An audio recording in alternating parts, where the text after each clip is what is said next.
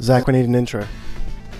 We need an intro. an intro. We Um, need an intro. like singing intro. Episode 32, we need an intro. Getting Cold Podcast. Okay, uh, episode 32 gaming co- podcast. We're here at. What are you going to sing? the- I was about to. We're here at PAX. I'm getting wiggity wiggity wiggity wax. Yeah. I'm walking away from Zach now. ain't going out like a sucker, no way. Yo, I'm wearing a fedora right now. I'm a nice guy. If you have a podcast, put it in my earbuds. Thanks. That podcast last week was entertaining. Glad I obtained it. I laughed my ass off at these young bass boys talking about gaming. Drink my Guinness and listen to Innis. Zach's fan fictions helped me finish. Eric Bedewitt and Ryan Abu Shockham. Gaming Cult podcast is fucking awesome. I wanna listen to Gaming Cult at least twice a month. Martin's mini specials I especially love. Less Cody talking hentai, please don't touch my butt. And go to Pizza Hut meetups to fill up my gut. So let's listen up. Baby wanna fuck. Who's next on the podcast? Who's playing Euro Truck? Shirts at conventions, Aussie packs attention, and dog that I mention, it's got cat dimensions. That podcast last week was entertaining. Glad I obtained it. I laughed my ass off at these young bass boys talking about gaming. Drink my Guinness and listen to Innis. Zach's fan fictions helped me finish. Eric Bedewitt and Ryan Abu Shockham. Gaming Cult podcast is fucking awesome, man. I love vid games. Hey, I love gaming. Hey, I love Bass God. Hey, man, I love Gaming Cult. Hey. I can recite some Sonic R and to resuscitate throw in two hearts, but I'll never be a Hollywood superstar or go quite as far as the Beetleborgs. But gaming cult for me is like a blunt. Gaming cult till I die, I'm a gaming grunt. I might mess up speech like Garrett Hunt, but I'll always represent from Australia, cunt. That podcast last week was entertaining. That podcast last week was entertaining. That podcast last week. Attention, everyone aboard this aircraft. Look under your seats. You're all going home with a free podcast. It's called the Gaming Cult Podcast. Now, grab this podcast, put it in the air. Count down from seven. Scream, this is for my cult. Yo, I love gaming cult. Do I really have to be employed? Or can I just be like Asher Roth for the rest of my life? From across all corners of our fair planet Earth, welcome to the Gaming Cult Podcast. Worldwide opinions on obscure and up-to-date gaming talk culture and geekery for today and yesteryear. You love it, my boy.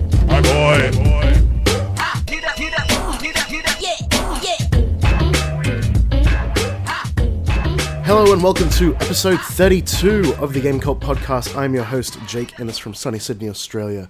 Uh, joining me is Eric Badur from Ca- Hello. San Diego, California. Are we gonna Are we gonna call this an actual episode? Uh, yeah, we, yeah, we are. God damn. The core, the core group, the heart and soul. I'm the heart, and you, my brother, are the soul Just of the let Gaming your Cult Podcast. soul- Everyone else is extraneous limbs. Zach is the fingers that tick a type away writing fan fiction. Martin is the tongue in the mouth speaking Svenska at you when you don't even want it. Brian is the beard growing on your face that you didn't even know that you had to begin with. Garrett is the tattoos all over your body that, of anime characters that you liked sometimes. Cody is the butt, the anime butt. Your anime butt is Cody. dumb, dumb baby butt. Cody, you're an anime butt. I think he'll like that. I think he'll he'll be a big fan of that description. and uh, Ruby is a sweet princess. Oh, Ruby. Yeah, Ruby. Ruby doesn't count. Ruby's not part of the body because she's a girl. Yeah. I would say like I'm gonna be real crude. I would say vagina, but like Ew! Don't say that. I don't say My that. sister. I know. I don't want to. I don't want to start international incident. So wait, you're saying that like girls and boys have different bodies? Yeah. Ex- explain. Well, when you only see boy bodies, then you don't know that there's differences. But when you see girl Uh-huh. well, bodies, that's not entirely. Go go ahead. That's- look, I'm a cis fuck and I choose to be. Uh-huh. So I am not an expert on anything. I am shit. uh, thank you, my friend. And Episode 32. shouts out to the ladies and gentlemen. And lady gentlemen. That's what's up. Eric, it's been uh, it's been a big time. lately. has been. It's been a big time. God. Big time, okay. baby. Yeah. All in capital letters. yeah. Uh, we uh, we went to uh, PAX Australia. Oh my god. We did. And we had we did the show and we were professionals. We had a fully grown tiger at the booth. if you're wondering where Zach is, Zach Zach is currently experiencing some dead internet. Zach is with his girlfriend. He's with his girlfriend, maybe. Yeah. Uh, yes. Well, I don't know. He said his internet was down, but I don't know. That's what you say when you're kissing your girlfriend right on the mouth and touching her penis? Oh, that's gross. Kissing on the mouth? My friend, my brother, how could you? Uh, That's all I yeah, can think about. we uh, we had our first, we had our first booth at our first PAX, at the first PAX Australia in Melbourne. I'm so proud of you guys. Thank you. It's it was it was a lot of fun. People came, well, the viewers came. The viewers, you guys and girls, really came out of the woodwork, man. Good job, So- viewers. Some of you we knew, some of you we didn't know, and it was a pleasure to make your acquaintance. It was really great. People came from nationwide to come see us, and you know we got a lot of interviews. This this well, I don't know. Would you call this a clip show, Eric? I don't know. We, I mean, hey, you know what? We'll decide if it was a clip show at the end. Okay. And please, if you write to us, gamingcoppodcast at gmail.com, please, after you have viewed the episode and you think, was this a clip show, yes or no? And then we'll get, we'll get a public opinion and we'll fuse that with my dear host, Eric Badur's opinion and my opinion. And then we'll, we'll put them together and we'll, th- we'll say whether it was a clip show or not. But let's find out by going to our first interview. Let's go to our first clip. Let's go to our first. Thank you, Eric. Our first clip. Uh, the boys from Is it a Incre- clip show? Who knows? Well, here's our first clip. and take it away. Jake and the Gaming Corp podcast. I'm with Wade, Hello, how are you? and I'm with Stuart. Good. on, How you doing? What do you do, boys? Uh, we just produced a fan film based on the Fallout New Vegas character Legotlanius. Yeah, well, we- we've just produced a uh, crowdfunded um, fan film, Fallout Lanius, for $19,000. And we're here at PAX Oz 2013 to premiere it to the world. On Saturday night. Saturday night, um, 9 p.m. at the Drop Air Theatre. Fantastic, fantastic. And congratulations for um, getting it here to PAX Australia and getting backing from Bethesda as well. That's huge. How did that come about? Oh well, I- I- in, they basically just promoted us. We've been talking to them the whole time. Um, it's not so much a license thing, but they've been really good to kind of promote us. We've had a big relationship with the guys at Obsidian for months and months, um, and people are really excited about the film. It's a really different kind of take on the Fallout universe, but it, it, look, it's just a matter of mutual respect with Bethesda and Obsidian, and making them really well known that our film is like strictly not for profit. We can't make a buck from it. That's the whole thing. Fan- Fantastic, fantastic, man. That's, I mean, you'll get the audience. That's the main thing, and then you move on from there. And ah, congratulations, guys.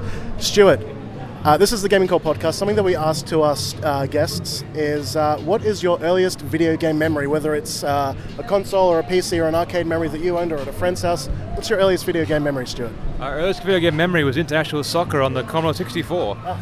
Fantastic. Gotta love that Sid chip, man. Yeah, and I found it a couple of years ago on an iPod emulator, an iPhone emulator, and uh, t- it takes you really back. You're a fan of that sensible soccer as well. Uh, I don't know that one, but international soccer was so boring. I realize now. Wade, what is your first, uh, your earliest gaming memory? Uh, it would have to be um, Adventure on the Atari 2600. Oh wow. which is like uh, uh, like it's kind of like an RPG, but you move the little square, and then it, you think it's a key, but you don't know if it's a sword, and you're supposed to be killing dragons, but they kind of look like ducks, and uh, yeah. The creator did a kind of self-insert on there through a um, through an Easter egg. I can't. It's it's it's so such a convoluted way to get to that Easter egg. Have you heard of this, Zach?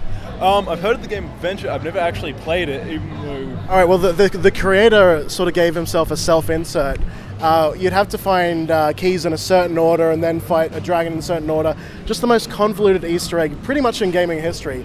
and all, all for that to find uh, the developer's name scrolling down the screen when you go into a special room. And because you know, back in the Atari days, no one really was credited in their games. Yeah, yeah, I think yeah. Look, it's a pretty bizarre game. I remember being kind of like in awe of it, but kind of terrified of it at the same time because because th- there's Atari 2600 sounds. That sense of synth was always kind of kind of spooked you a bit, but I guess that's kind of what made it as exciting. Absolutely, um, boys. What is your favorite Fallout game? Uh, I'd say Fallout New Vegas, primarily because that's why we're making the game based on that character. Um, and look, I love all, all the four kind of proper Fallout games. I'm really happy with what Bethesda did with Fallout 3 because if they hadn't made it such a big hit, a big commercial hit, we wouldn't have got Obsidian back on for New Vegas. We wouldn't have those beautiful characters and, and wonderful gameplay. So it's, it's New Vegas for me. Yeah, I'll second that on New Vegas. I think it was a more realized world, and it definitely inspired me for this film. Excellent, excellent. Uh, you boys are from Perth, aren't you? Yeah, we're from Perth, Western Australia. Um, can on that note, when you were filming it, and of course, because based off Fallout New Vegas, Tiny Universe, did you find that being around Perth or Australia in general was beneficial to your scenery and set? Well, what we what we did because we're kind of trying to replicate Arizona, we basically shot all our exterior locations uh, outside in a big rock quarry, and then we've been a bit sneaky. We purchased a little bit of um, stock footage to kind of begin some of our scenes. Really, really tasteful stuff. But um, yeah, look, it worked out. You know, it's, it's always tricky shooting on location, especially outside of the metro kind of area. But yeah, it worked out really nice. Absolutely, all that desert. You go far enough, eno- far north enough as well. You got all the mining going on as well. Yeah, that's right. Yeah, big big mining town in Perth. Lots of mines. Boys, thank you very much. Thank you. Thanks for having us. Go and see the film.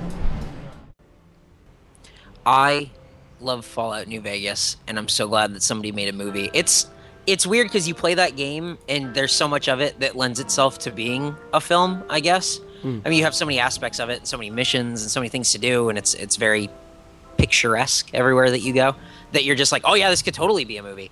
But I like I like that someone could take one aspect of it and uh, make a cool fan film that Bethesda said is rad. So it's officially unofficial. Congratulations, which is probably I guess the best thing you can do when you're making a fan film is have the people who made it go, holy shit, this is rad, because you can't make money off of it. No, but that you know they uh, they did a good job. I didn't actually get to see the film unfortunately because you know we we're running the booth and uh, but by the time we're done, just sort of packing up for the day and yeah, unfortunately I didn't get to around and seeing it and that was a shame. But uh, I, you know I might have an inside scoop on, on how I might be able to watch it and then I might talk about it. Uh, shouts out to the boys at Encryption Films, uh, Wade and everyone. Uh, that was great talking to you guys. So you guys, so you guys met a lot of different people at PAX Australia then, huh? We did. The viewers came out of the woodwork, all those bad boys and rude girls. They came, they bought those t shirts. Did you know we had t shirts on sale? I, Eric? you know what? I learned about it recently. Uh-huh. I knew that we were going to be doing a T-shirt business, and now, oh my goodness, you can buy. Well, I hope you already bought a shirt because I don't know at this point if you can buy any more shirts. Are there even shirts to buy anymore? there might be. I think. Oh my goodness! I don't know. We'll have to ask Ryan or Garrett. They're the ones with like every shirt. They have every shirt, Eric. It's true. Um, but yes, we did. We had two shirts, Eric. Two Wow. shirts. Cool designs. Who made the designs? Uh, well, Stu, the unsung zero low, made the GCP six six six shirt, and our friend Andrew Douglas, aka Angie Moto, made that GCP sunshine T-shirt. Can you feel the sunshine, Eric? I can. I live in San Diego. I feel it all day. Thank you, Eric. Eric, Yes. what do you think? What do you think of the viewers? What do you think? I like the viewers. When the viewers came out to say hey to uh, to Jacob Innes and to Zachary Innes, That's not my name. Go ahead. when they came out to say hi to J Innes and Z Innes, Uh-huh. uh, did, were, was it was it rude boys and rude girls? It Well, was. I mean, wh- like, did we have both genders accounted for? we absolutely did. I can't believe that. Uh, you better believe it, brother, because Wow. it, this was real life. I am a real boy. Geppetto, you better brace yourself. Because we're going in. That's View- that's that's pretty bad, but bad in like the ninety cents, like where bad is good. Oh, bad, bad, you know it. Yeah. That, that was late 80s, though. Uh, well, I mean, Oh, you, lo- I- you, lo- you love the Nintendo glove. Wait, Yeah. fe- fuck. Let me try that again. you love the Power Glove. I love the Nintendo glove. I love the It says Nintendo on it. I love the Nintendo glove. It's so bad. Viewer interviews. Zach, Zach, shut up. Found it. Zach, are we doing viewer interviews? Are we? I think, I think my, my sweet brother. I think we're doing viewer interviews. Yeah, we are. Oh, right, we got our first viewer. Viewer, what's your name? Quaid William Moulton, Where you from, Quaid? Canberra. Thank you, Quaid. Yeah. Quaid. Thanks uh, for thanking me. Thank Quaid. Hmm? Quaid. Yes? Quaid. Yes? What's your earliest video game memory, Quaid? Earliest video game memory. It'd either be Crash Bandicoot or some shitty Star Wars game. Oh, wait, no, no. I couldn't afford the vid games. I saw them at my friend's place. Couldn't have them vid games. I I drew a PlayStation 1 based off my friends. Um, I had some broken PlayStation controllers. I plugged them through the paper and then I had this wire from the television. I don't know Oh, what the fuck he's talking about. That's awesome. I pro- and did you did you pray? into the VCR and then pretend I'm playing Star Wars, Star Wars 2, the movie game. And I just like, it, I independently invented QuickTime events. Like, you just had to, oh, Jedi's are jumping, press jump. Jedi's are hitting, press square. There's a Jedi kicking a soccer ball towards your general direction, and you either you press what's the Dreamcast button? Dreamcast button. You press the Dreamcast button, and then you press it, and then you dodge because you uh, hit the soccer ball, but it's Star Wars. Uh, What's your earliest video game memory, Quaid? My oh, the real vid games. Uh, probably Crash Bandicoot. I'm younger generation, so Got that PS1? um, yeah. Do you like that Tiki Mask? Yes, Tiki Mask. Good. Uh, Aku Aku, I think that was his name. Can we get a? Can we get? Sorry, yeah. Can we get? Can we get a take two on that? Take two. Wait, hold on. Wait, Uh, no, no, no, Tiki we Mouse. count down. Just no. We don't have time. These are short things. It's gonna be a fucking four-hour interview. Uh, A fucking episode. Don't wanna do it. Quaid, Quaid, take two on Tiki Mask. Take take two of Tiki Ooga Booga. Thank you, Quaid. Hmm? Thank you, Quaid. Thank you. Then we talked to a viewer. That's good. We said hello, and then the viewer said hello. Man, this cough has taken it out of me. Oh, jeez. I've been a bit, I've been a little bit sick lately, and I didn't even get that Pax flu either. I got it after I came back from Pax. Everyone else gets the Pax pox, as they call it. Mhm. And um, yeah, I avoided it, and then got sick after after I came home. Did you did you shake hands by touching elbows? No, I did not. I, Oh, okay, good. So you're a regular human. Got it. I did. I shook every hand. Wait, what? What are you talking about? That was a thing at PAX a couple of years ago Uh-huh. because uh, people were getting like real sick. Uh, That's where like PAX flu, like that term, kind of started. Is that people were getting real, real sick because everyone would go around and shake hands and everyone was gross because they're all you are all disgusting human beings when you come to shake my hand. Ew, throw up in my mouth.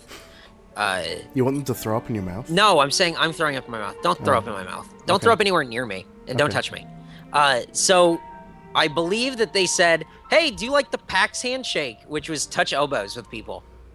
I hey, you wrap your fucking brain around that. How you're gonna like try to have a normal conversation? Go, hey man, what's up? And then touch elbows with another person. Yeah, that's not Just- uh, hap- that's not happening no. in Australia. No way. It's not. It's not happening here either. Nobody did it because it's weird.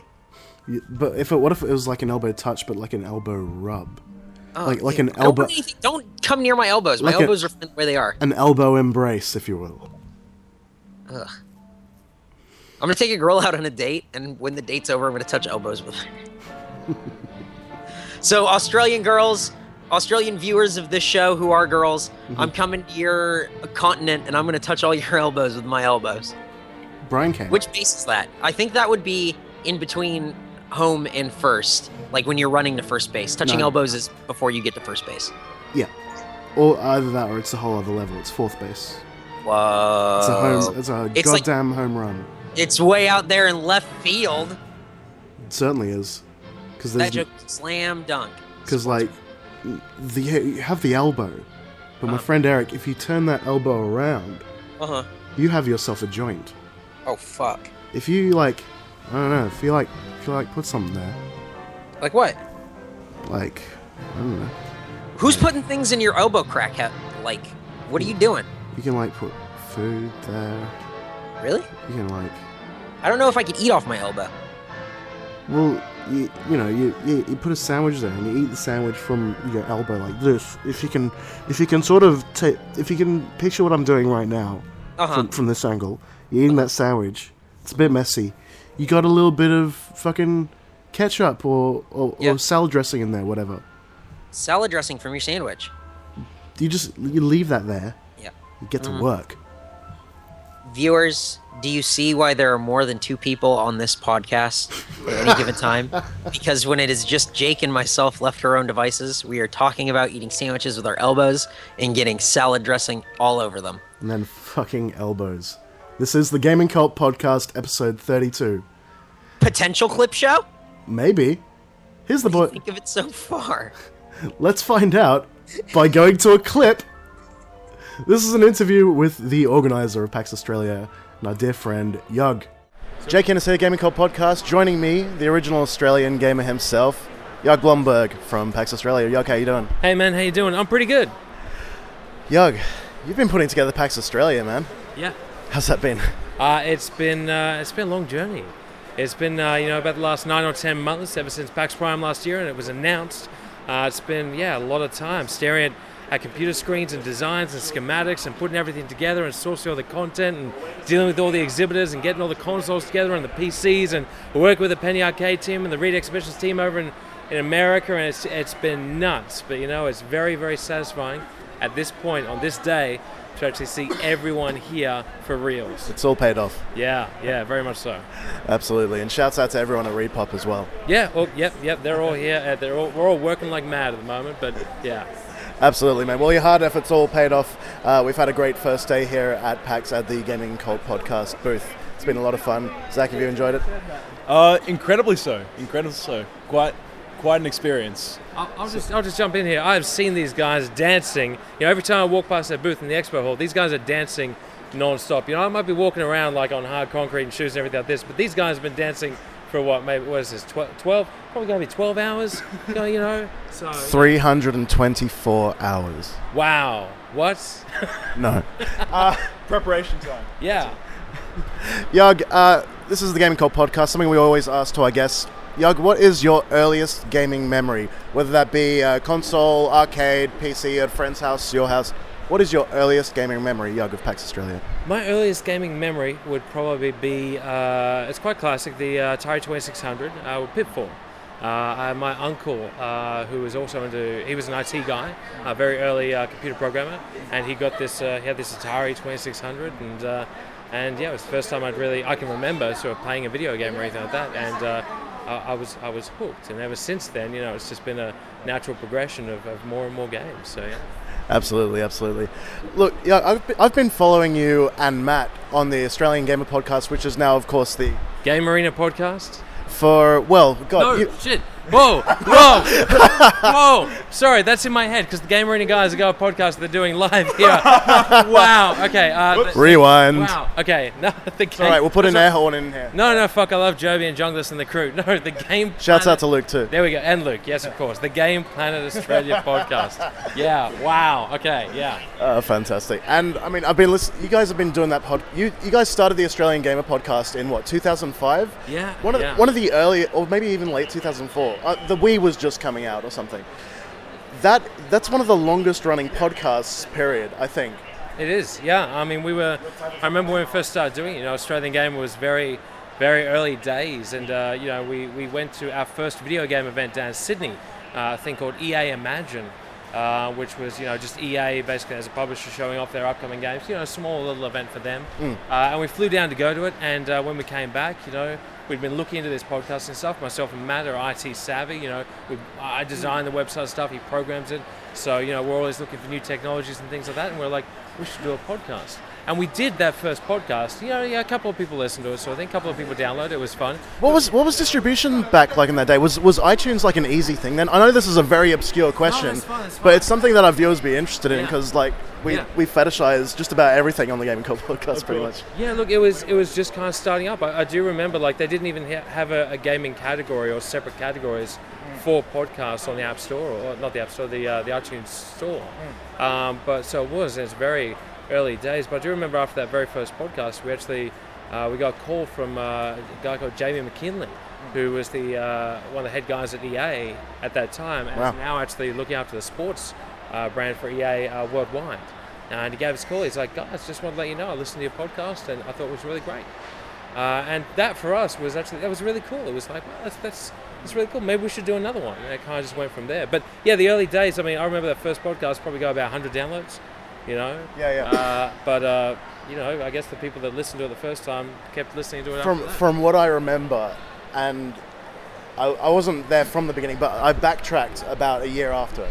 Uh, it was talking about the release of the Wii or something akin to that, I right? think it was still the revolution back Yeah, then. the actually. revolution. Yeah. yeah, yeah, The dolphin. The time of the dolphin had Yeah, passed, and yes. so came the revolution. That's right. Yeah, yeah. Uh, let's go trivia. Uh, what is your favorite video game soundtrack, Yug, if you have one? Um, at the moment, you know, it's Journey.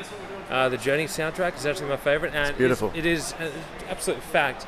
Uh, it is my uh, my wake up alarm sound.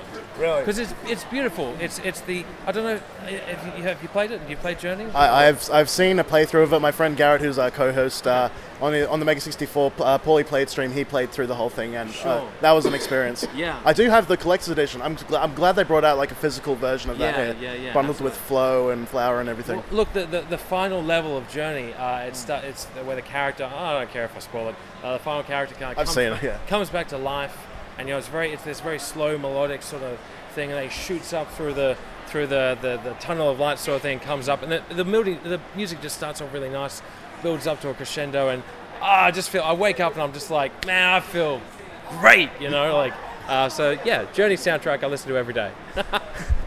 Fantastic, fantastic. Zach, this is gonna make or break the interview. You have the floor. One question, go. One question. Everything you touch seems to turn to gold. Like, I'm sorry, I'm known for my. No, no, that's fine. yeah, um, I mean, everything from you know pretty much your writing, the podcast itself, and Paxos. Is there anything like secrets to success you could share with anyone aspirational in that matter? Yeah, actually, I think the most important thing to realize uh, that the secret of success is a lot of failures. Now, now, bear with me here, and that is that um, you know uh, there are a lot of projects that I worked on that didn't actually go anywhere. Probably the most prominent would be a TV show I tried to do called Game Damage. Uh, even before then, I, I did a uh, That was a that was a very good pilot too. Oh, the pilot was rough. The second pilot was great. I was really proud of what we did. You know, we learned a lot.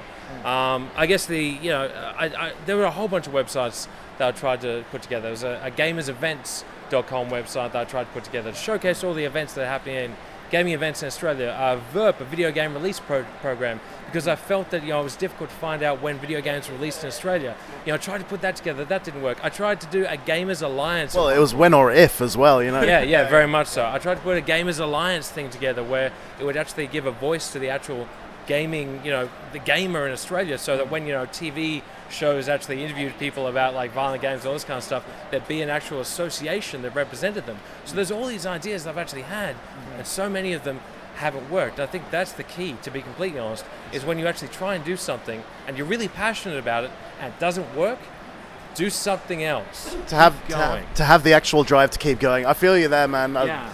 been doing stuff since the late '90s myself, and some of it's underground, some of it's anonymous, some of it's been uh, trying to establish things, and I, I can definitely feel you on that. You, do, you keep going, you keep going, just because you have you have this sort of urge to just create, or you're going to die, or something. akin to that. Exactly. And I'll say one other thing. Like every project that I've worked on that's failed, I've gotten something invaluable from that.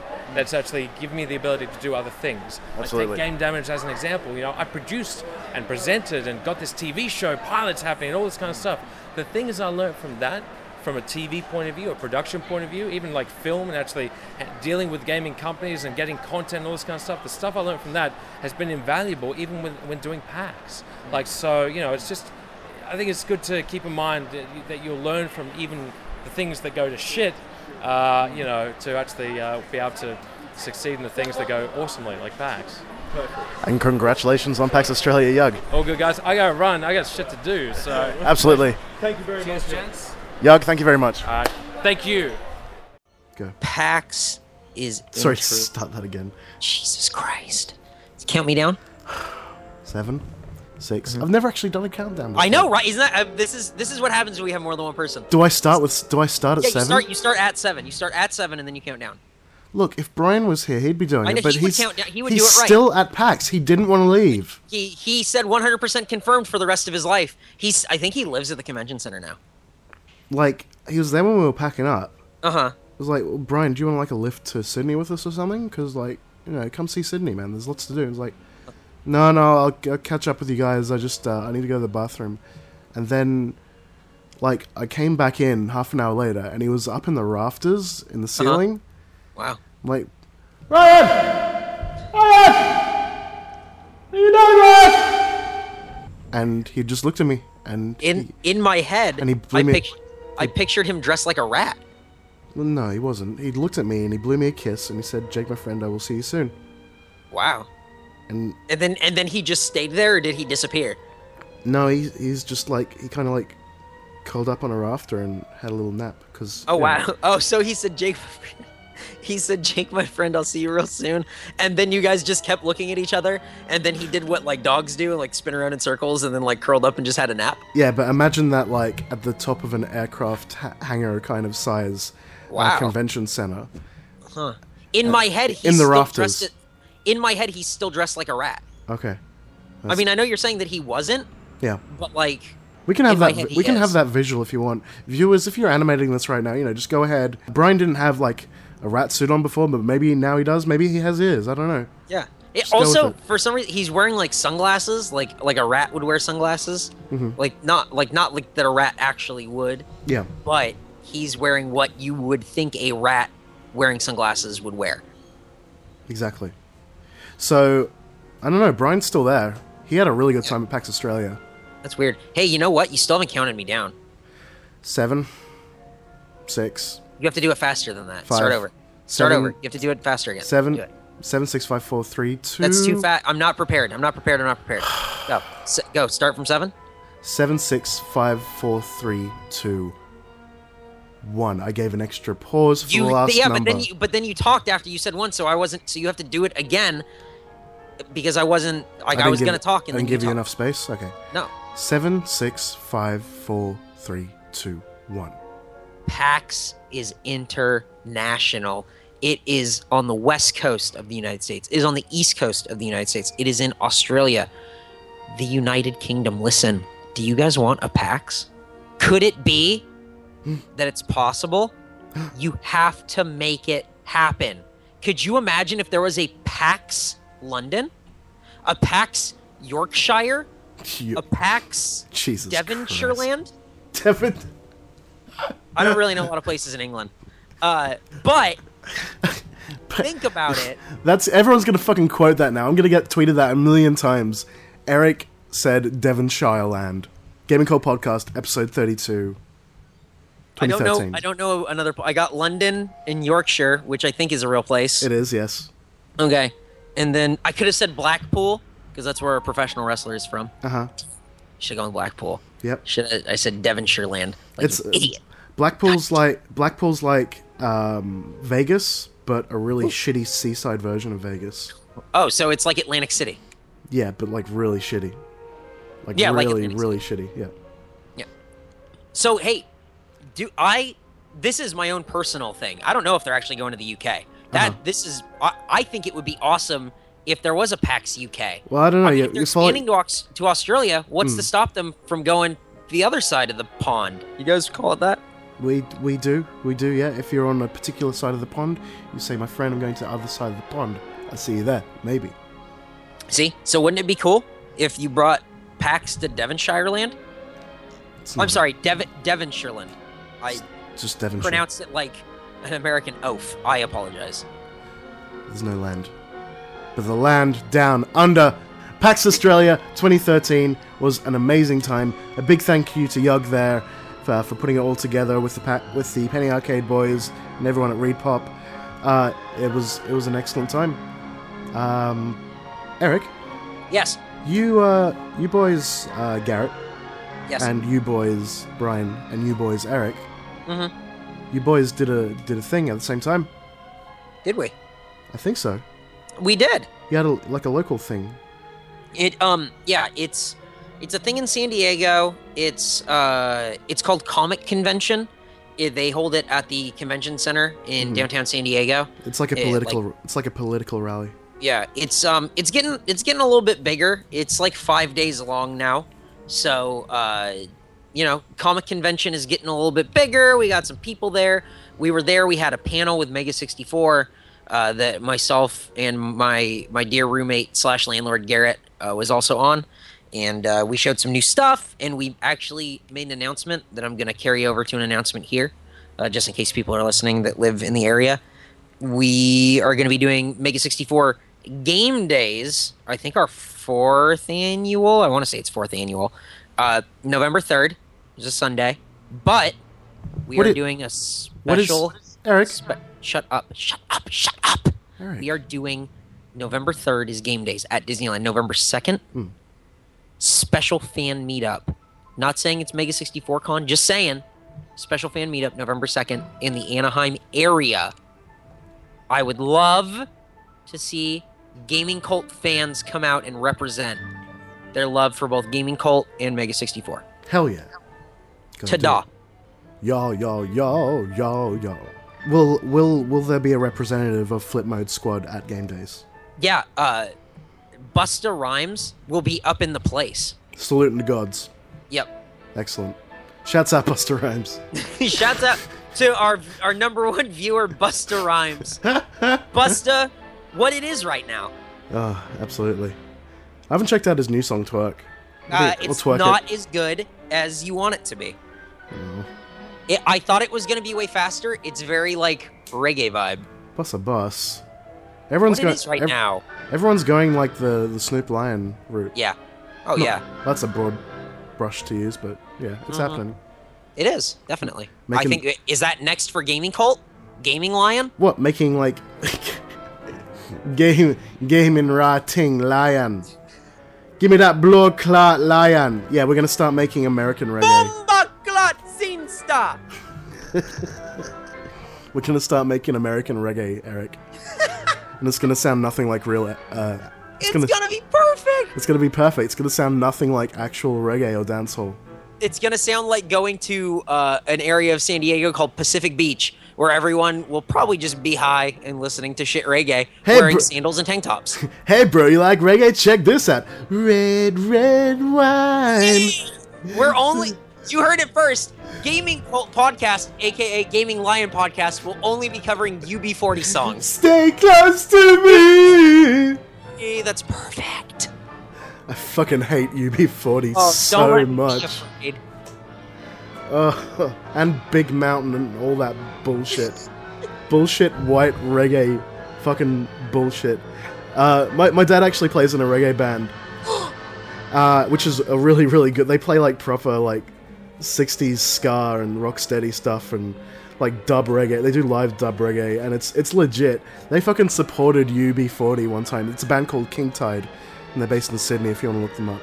Uh, Hell King yeah. Tide. Uh, they they supported UB40 and blew them out of the fucking water and and UB40 were really really mad at them. Shouts out. Like they saw red, like they got mad. Cut Yeah. that joke out. Yeah. I'm not cutting anything. God damn it! So wait. So now we're talking a lot, like Yeah. it's a regular podcast, and Thank- not like it's a clip show. Thank fuck for that. No kidding. Eric, let's go to a clip. Okay. Hello, Vio. What's your name? My name is Nick. Nick, hello. Hello. Are you enjoying PAX, Nick? I am loving PAX so far. Nick, what is your earliest video game memory? Uh, well, actually, it relates to PAX because my earliest games I played were like the Humongous Entertainment adventure games on the PC. Okay. They were all made by Ron Gilbert, he- and he did the opening keynotes. That was really Absolutely, like Monkey Island. yeah, yeah, yeah. And like Putt Putt, like the kids' adventure games, I really love those. Yeah. Putt Putt? Yeah, Putt Putt adventures and like Freddy Fish and all that. Fanta- fantastic, fantastic. Zach, do you have do you have a question for our dear viewer? I remember Freddy Fish quite well. However, what was the one with the purple car? Pot Pot. Pot Pot. Now, you see, I was always, my family would never purchase me the full version of Pot Pot. Did you ever have the full version of Pot Pot? I had multiple full versions of Putt Putt. Holy shit, dude! We're talking sequels here. We're talking sequels. We're talking Check your privilege with that putt putt. my privilege, yeah. Do you check your privilege? I do check Do my you privilege. check your pop-up privilege? Zach, my Zach, my brother, I love you so much. Did you check your privilege today? Uh, I checked it twice, once upon arriving, and then I saw some kid, and he was quite small, and he was able to navigate the lines a lot better. And I checked my height privilege. Thank you, my brother. Uh, do you want to say anything to the viewers out there, Nick? My viewer, I love you so much. I want to say, uh, having a lot of fun, binge viewing PAX Australia. Oh, come on, man. You know that's that ain't right. You got to like two, it's like a two episode maximum. Like how, how does that how does that quantify to looking at stuff at PAX? Wait, what? Like if you're binge viewing like a series, you watch like half a series Yeah, yeah. in one night. But like if you if you're at PAX and you're looking at stuff, I don't know, can you binge view that? How do you con- how do you quantify that? Like, you take it in, you walk past, you smell it, you taste it. You sometimes use your hands, but not too much. Okay, thank you, uh, Nick. Thank you very much, and thank you for being such a lovely viewer. Thank you very much. Fuck you, B40 though. Serious? No, smells I'm like serious. really. No, we're, ba- we're we're back from the we're back from the clip in this non-clip show. Fuck you, B40. Fuck 'em. Ah, thank you, viewer. Hey, Yeah. can I ask a question? I, gu- I guess. What? Who, who were the most like the more attractive viewers? The male viewers Hmm. or the female viewers? Well, you know, you know, I, I do have the best of both worlds. in that Exactly. aspect. That's why you're the one to ask. Okay. Thank you. I, well, I'll just start off by saying thank you, my friend. Mhm. And I don't know, man. There was some, there was some good-looking bad boys there. I have to say, but But what about the rude girls? the rude, the rude, the rude girls had it going on, man. Dang. They were like, they were rocking the GCP shirts. Some of them were rocking those Mega 64 shirts too. Woo! God Girl, damn. you know the weight of my heart. Mhm. Mhm.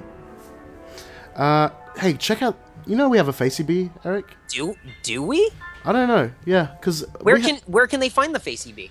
facebook.com slash gaming cult podcast check out some of the booth photos there uh, that people have sent in i've reposted them on the wall uh, there's a video here a video there hey do us a favor viewers if you can like whether you're out there whether you, wh- whether you're one of our um, sort of silent viewers i know there's a lot of you silent viewers out there maybe silent but deadly. maybe you're from a country where english isn't your first language or maybe you're you know you're a little bit introverted and you have to we you you like your space respected hey send me an email gamingcallpodcast at gmail.com if you see any pics out there if you see any videos out there featuring your young sweet boys from the gcp we want to see them We do. i'll post them on the facey b wall Ooh. and i think we have twitter too eric do we have twitter is that confirmed I think we do. I have seen it once or twice. What is that Twitter address? at gaming cult cast Oh my goodness. So they can tweet at Gaming Cultcast and say, oh my goodness, this is or is not a clip show? It's one way to find out. It could be real life. And hey, if you have any questions for my sweet brother Zach Innes, just tweet him at Eric Badur. That's Jesus Christ. Uh, yeah, make sure you title it, make sure you tweet at Eric Bador and then say, Hollywood superstar Zach Innes, here's my question. Yeah, and then it'll be over because there's 140 character limit. That's the point. Dude, UB40 fucking sucks. You are still on UB40, Jake. I- You gotta like let it go. What? It's been 20 years, man. I don't know, man. Almost every white r- reggae band ever just sucks a goddamn musical dick. What did UB40 stand for? Do you know? Uh, it stands for an unemployment form uh, in the UK. That's what it is. You fill out your UB40. Oh, really? Yep. Oh, I didn't know that. I'm American. I'm not cultured. I guess that's culture. I don't know. It's clever, and who doesn't love a clever name when it comes to like, you know, who doesn't love a que- a clever white name when it comes to black music? I know. Check out uh check out all these white rappers. That's right. Who? let's list off some of our favorite white rappers. Why don't we? None of them. I can't think of any of them that I I genuinely No, you know what?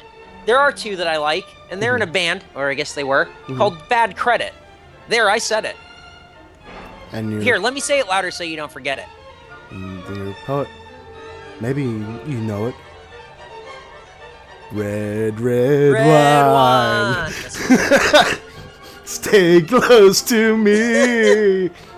oh fuck. Man, for hating UB40 so much, you stir you you like sing about them. a lot. Like you just like, oh, I'm gonna sing the song by UB40. I'm gonna sing their praises. Jeez. Well, you know what? That that just gives us the perfect segue.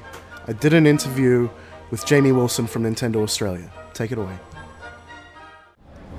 Jake Innesett, Gaming Call Podcast. Joining me is Jamie Wilson from Nintendo of Australia. Jamie, how are you? Look, to be honest, I'm a little bit tired. It's been about 28 days straight for me without a break. We've been around Australia getting the best Pokemon players Perth, Brisbane, Sydney, uh, Melbourne, Adelaide, and now we're here in Melbourne for PAX Australia. So, look, I'm excited, I'm pumped, but at the same time, I'm looking forward to a day off. Absolutely. It's been amazing, PAX Australia. It's the Sunday now, and you guys, Nintendo have an amazing booth here at PAX Australia this year. Thanks, man. We're glad you uh, are enjoying it. We really wanted to create a space where players could come together, uh, bring their 3DSs along, street pass, play Animal Crossing, visit each other's towns, uh, play off against each other in Mario Kart. Really, just have a great time, as well as giving people a chance to really play the uh, the new upcoming titles like uh, Pikmin 3, the, the Legend of Zelda: The Wind Waker HD. We have got Sonic Lost World on Nintendo 3DS. We've got Legend of Zelda: A Link Between Worlds on 3DS, and also Super Mario 3D World coming up towards the end of the year. So, you know, some great upcoming games, as well as a chance for people to play the games they already love with other people. So- Absolutely, no. We, we here at Gaming Cult, we're very much looking forward to Q4, uh, the Wii U lineup. It looks fantastic. One for 101, very psyched for that. Yeah, Wonderful 101. I think that's uh, August 24, if my uh, memory serves correctly, and that's that's a really uh, really funky game. I think people are really going to love that one. Uh, Bayonetta 2 at some stage, of course. Donkey Kong Country Tropical Freeze. Uh, we've got a lot of great games coming up, and on the 3DS, of course, there's a lot of stuff that people people are enjoying. Um, we've also, of course, had the Pokemon Bata, the, the, the national championships for the first time here. We've, we've had the best from Australia come together to battle it out. So we're about to do the junior finals. We've had the Masters division. Winners are going to Canada. It's all happening. That's amazing. I just saw the semi-finals too. It was, it was a hot, heated battle. Oh man, it was. I tell you what, it was decided on a coin toss. Literally, it was that close. Wow. So, uh, yeah, we're about to do the juniors, and I'm sure that'll be just as exciting. So. Fantastic. The new Mario and Luigi game just came out for the 3DS as well. I love that series. We all love that series. Just love the sense of humor in that, and the writing and the the gameplay. It's it's a true RPG f- first party from Nintendo, and we love it. Yeah, it's a lot of fun, isn't it? That one, you know, a chance for them to just mix it up a little bit, be a bit funny, and uh, you know, do a couple of things they wouldn't be able to do in the um, in the 2D platformers. So we're uh, we're happy to have that one just hit shelves, and we hope everybody's enjoying it. Yeah, from the Alpha Dream team, there they've uh, they've always specialized in that series. I love it. Um, Jamie from Nintendo, what is your earliest video game memory, and is that a Nintendo-related memory? You know, my, yeah, my earliest video game memory. uh, It's, it's a funny one, this one, because uh, my first console was a Game Boy, um, around about the same time as the NES, and my mum got it because we were going overseas, and I was, I think, six at the time, and uh, she bought me Battletoads on the Game Boy, and as a, as a first first game, wow, you know, six year old, it's a, it's a tough introduction. I think it hardened me for uh, some later experiences, and I just remember uh, she wouldn't let me. uh, she bought it for the trip, but I knew it was in the closet. And as a kid, you know, her presence there, you know, snuck in, got the Game Boy when she was out of the house, fired up Battletoads, and uh, and that was my that was my kind of earliest memory was uh, you know getting my ass whooped by this game, and then we actually went overseas, stopped off in Thailand for a couple of days, and I just remember uh, it was me and mum sitting at the perfect romantic honeymoon location, candlelit dinners by night, honeymooners everywhere, and it was me and mum, and I had the Game Boy with the uh, Sound Boy amplifier on the bottom. Um, Oh, I, I remember that. That thing was fantastic. Yeah. The yeah, the Light Boy adapter over the top. It was this beast of a thing. Yeah. I can still hear the music of the the second the second stage boss it was like a rat in a spaceship and just it was the most intense battle of my life uh, here in this beautiful honeymoon location just pumping the sounds all these honeymooners looking at me and i think that really set the scene fantastic i totally forgot there was a game boy version was it as hard as the nes version uh, i don't think it was as hard but uh, certainly seemed hard when i was six fantastic Uh, Jamie, have you seen the Reggie at our booth here at uh, PAX Australia? I have, yeah. I saw the picture frame uh, and I like it, and I hope everybody's gone over to get a photo. So. Yes, indeed. Jamie from Nintendo, thank you very much. Thank you. is that is that maybe the best segue you've ever done? It could be. It could Speaking be. Speaking of how much I love UB40, here's a Nintendo executive. That's not what I meant at all. hey, a, a big thank you, a big thank you to Jamie Wilson. There, I've uh, I've been a big. Obviously, we all know I'm a Nintendo fanboy. I'll just put it out there. So that that was a good time. Nintendo had one of my favorite booths at PAX Australia. They were showing a lot of new stuff. I uh, I played uh, New Super Mario Brothers World. Ooh. I was, Were you a cat? I w- confirmed I was Cat Mario. Oh and God. goddamn, it's it's so much fun being Cat Mario, Eric. Have yep. you have you been Cat Mario yet? E, Yeah, they had it. They had it at E3. You could be Cat Mario at E3. And and what happened? E you were a pretty kitty. You were pretty kitty doing pretty kitty things. You, you remember that clip from E3 of Jeff Keighley and Miyamoto doing the cat thing? Yeah, because we watched it right before a Mega 64 interview, Yeah. and they showed clips of it, and we were laughing so hard because it's Jeff Keighley and Miyamoto playing Mario and being cats. They- we just went, was this journalism? Yeah, yeah, yeah. Absolutely. Well, Miyamoto just makes the, the cat move, and it's like the Oh, best yeah. thing I've ever seen. And then, like, Keely just goes again, like, can we say that again, Mr. Miyamoto? and then they just they just doing the cat thing for Yeah, ages. they're being it's cats, great. man. Man, I love all game trailers, interviews, uh, everyone at Nintendo. And hey, Gaming Core Podcast. Nintendo interviews, we're doing it. Woo! Big shouts out to everyone at Nintendo. We had a lot of you come by the booth. You, you loved our framed Reggie. It was a good time. Uh, you got a friend in me. hmm See, that would have been a good segue into a Nintendo interview. Yeah, it would rather than UB40 because I Yeah. don't, I don't actually like UB40. I don't know if you know this, Eric. I didn't. Well, I mean, to be fair, you talk about them more than anyone that I know. So, Within the space of episode 32 of the Game Call podcast. no, just like in life, I don't know anyone who talks about UB40 this much. Okay. So I'm just letting you know, like, be aware of like yourself, I guess. Oh baby, I love you way. Oh, wait, no, that's Big Mountain. Is Or- it? Hey, you could have told me that was UB40, and I would have thought it was. It was actually Sting, the police.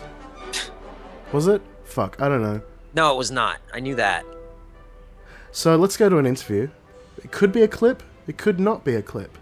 What could it be? It could be. It an- could be a clip or not a clip. It could be an interview with some sweet with some sweet silver boys. Now you're thinking, how many silver boys and girls do I know in the world? I don't know many. Well, we're just gonna have a moment of silence here while we figure it Uh-huh. out. Okay. And then I want you to count down from two, Eric. You want, you want me to count down from two? Yes. Okay, ready? Two, one. GCP interview with the Protoman. Take it away.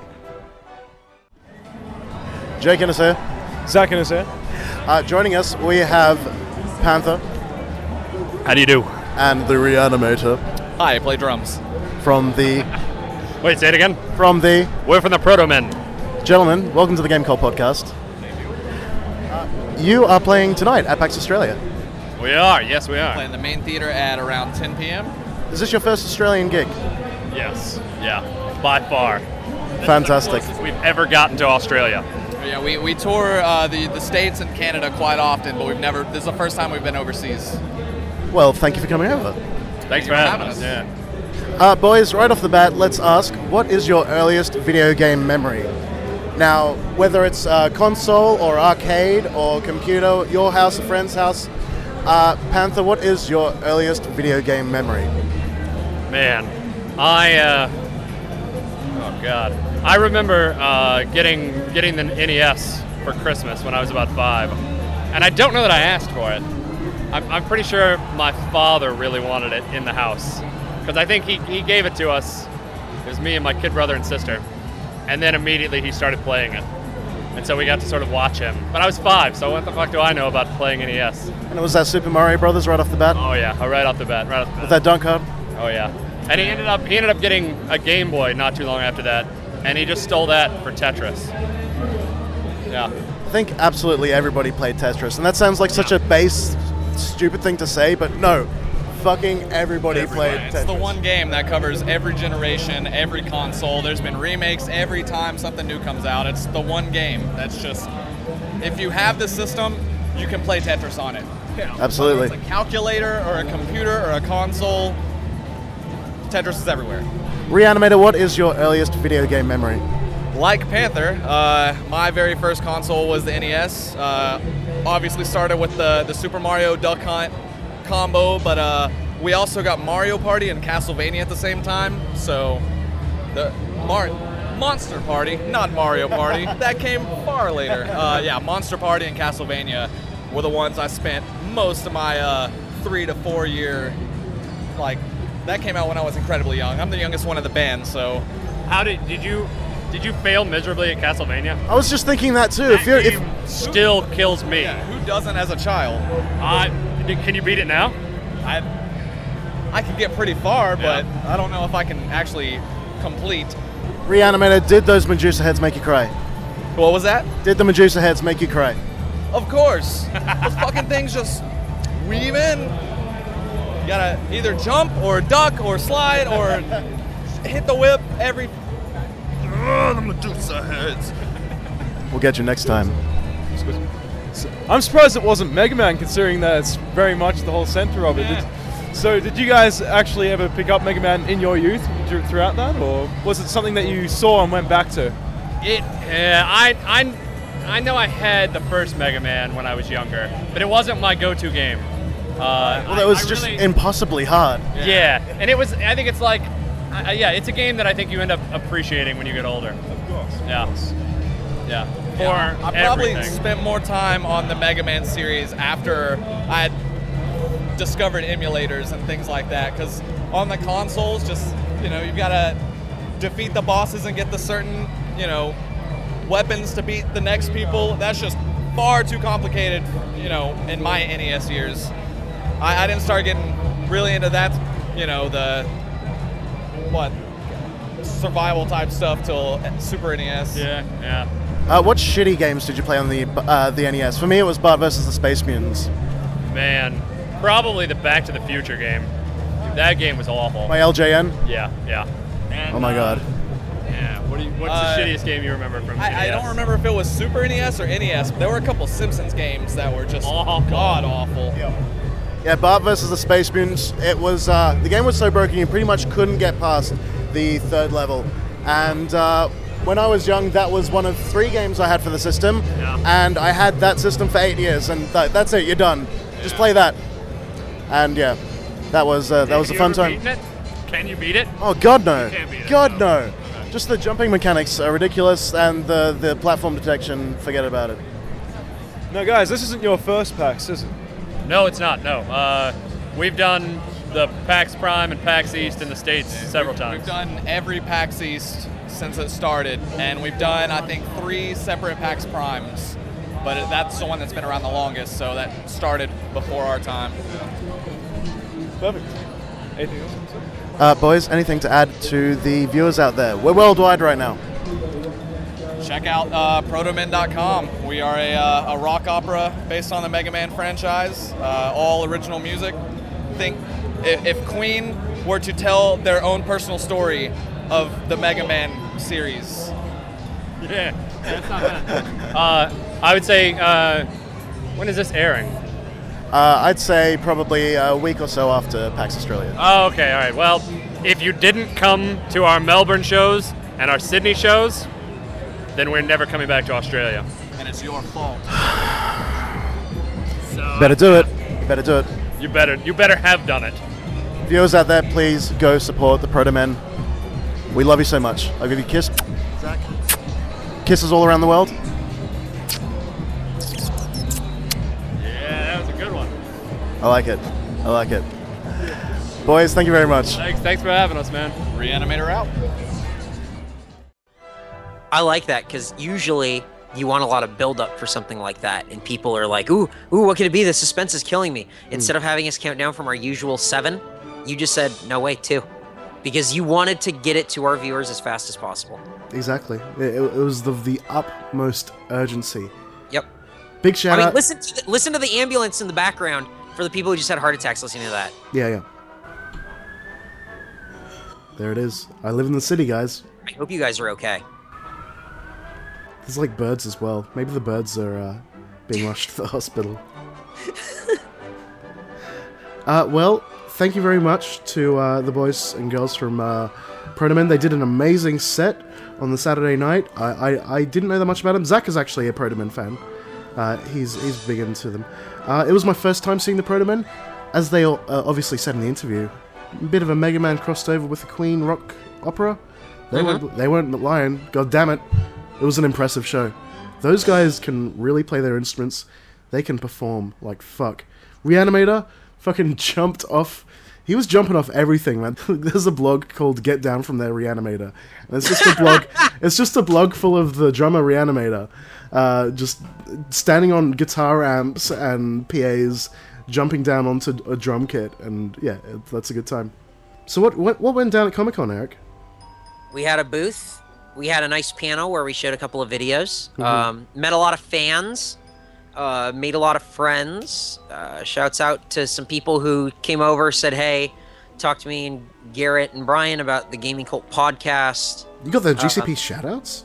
yeah, go big time, baby. Hell We, yeah. had some, we had some Australian fans who made their way uh, Oh, over Reese. to Comic Con. Yes, yes, they were at RTX and then came to Comic Con. Shouts out to a sweet boy called Reese. Woohoo! And uh, so they were kind of bummed because uh, although they although they went to Comic Con and things were cool, um, they realized like, oh yeah, uh, we could have gone to PAX Australia, which also would have been great. But I guess they booked their flights and everything before it Mm. was all announced. Mhm. So, so there you go. That, that, that, I'd be bummed out about that too, but I tell you what I'd be really bummed out about. What? Wearing a fucking backpack with the Big Bang Theory on it and a Bazinga Hey. cape. Hey, it had a Bazinga cape. Like it really did. Can like you, that's like- real. Can you like That's rel- real. relay the horrors to us, my friend? Uh, this year Comic Con wasn't as bad as usual with people coming up asking if there was free stuff, but there were times where I was walking around the convention because I had to get out of the booth for a little bit, and uh, man, it they just shut down the aisles. this is the worst. I'm walking down the aisle to just get back to our booth from the other side. I was hanging out with uh, Justin Rojas from Funimation. Shouts out Justin. Hanging out with him, and then walking back to our booth, and the aisles are just security people stopping people, going, "Can't go this way." And so you try to go a different way through the hundred bodies of people. Can't go this way. So then you don't really know where you're going, so you're turning around in circles and you're blocked because some character from fucking Dexter is walking through the aisles.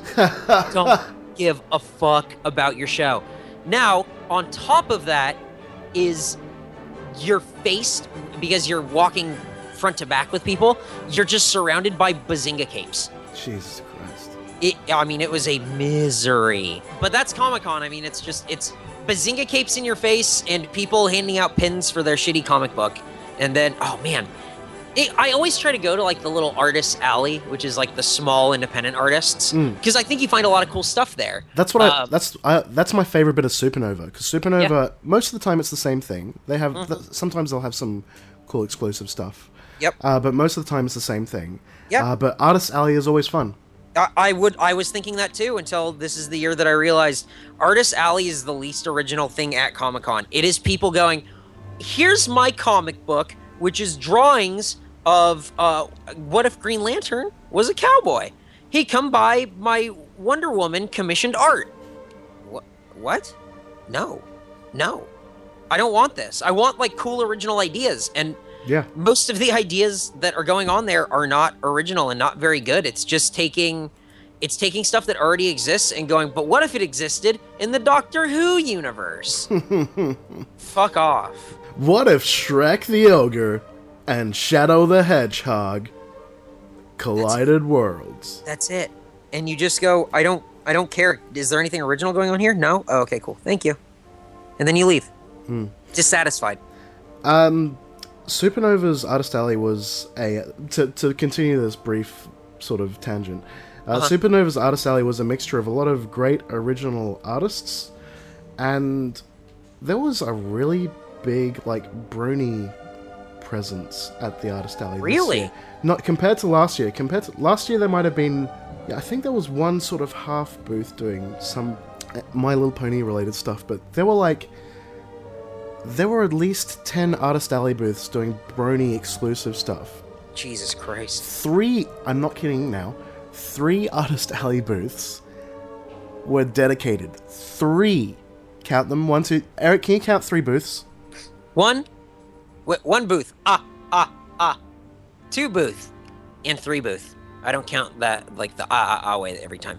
Three beautiful booths dedicated to My Little Pony pillows. Yeah! No. No, no, no. Sweet dreams of Equestria. Shouts out to the bronies, but goddamn, you know, if you want to fuck an anime pillow, then good luck to you. If you want to fuck a pillow with a pony on it, then I don't know. Just have sex with a regular horse, Just like draw a thing on a pillow. Draw a smiley face on a pillow. See how you deal with that. but with an open mouth so you can have sex with it. Limit your imagination a bit more when it comes to sex, or like use your imagination a bit more. Just do- don't like buy a pony pillow. Don't do it. Uh, Can we draw the line at pony pillows?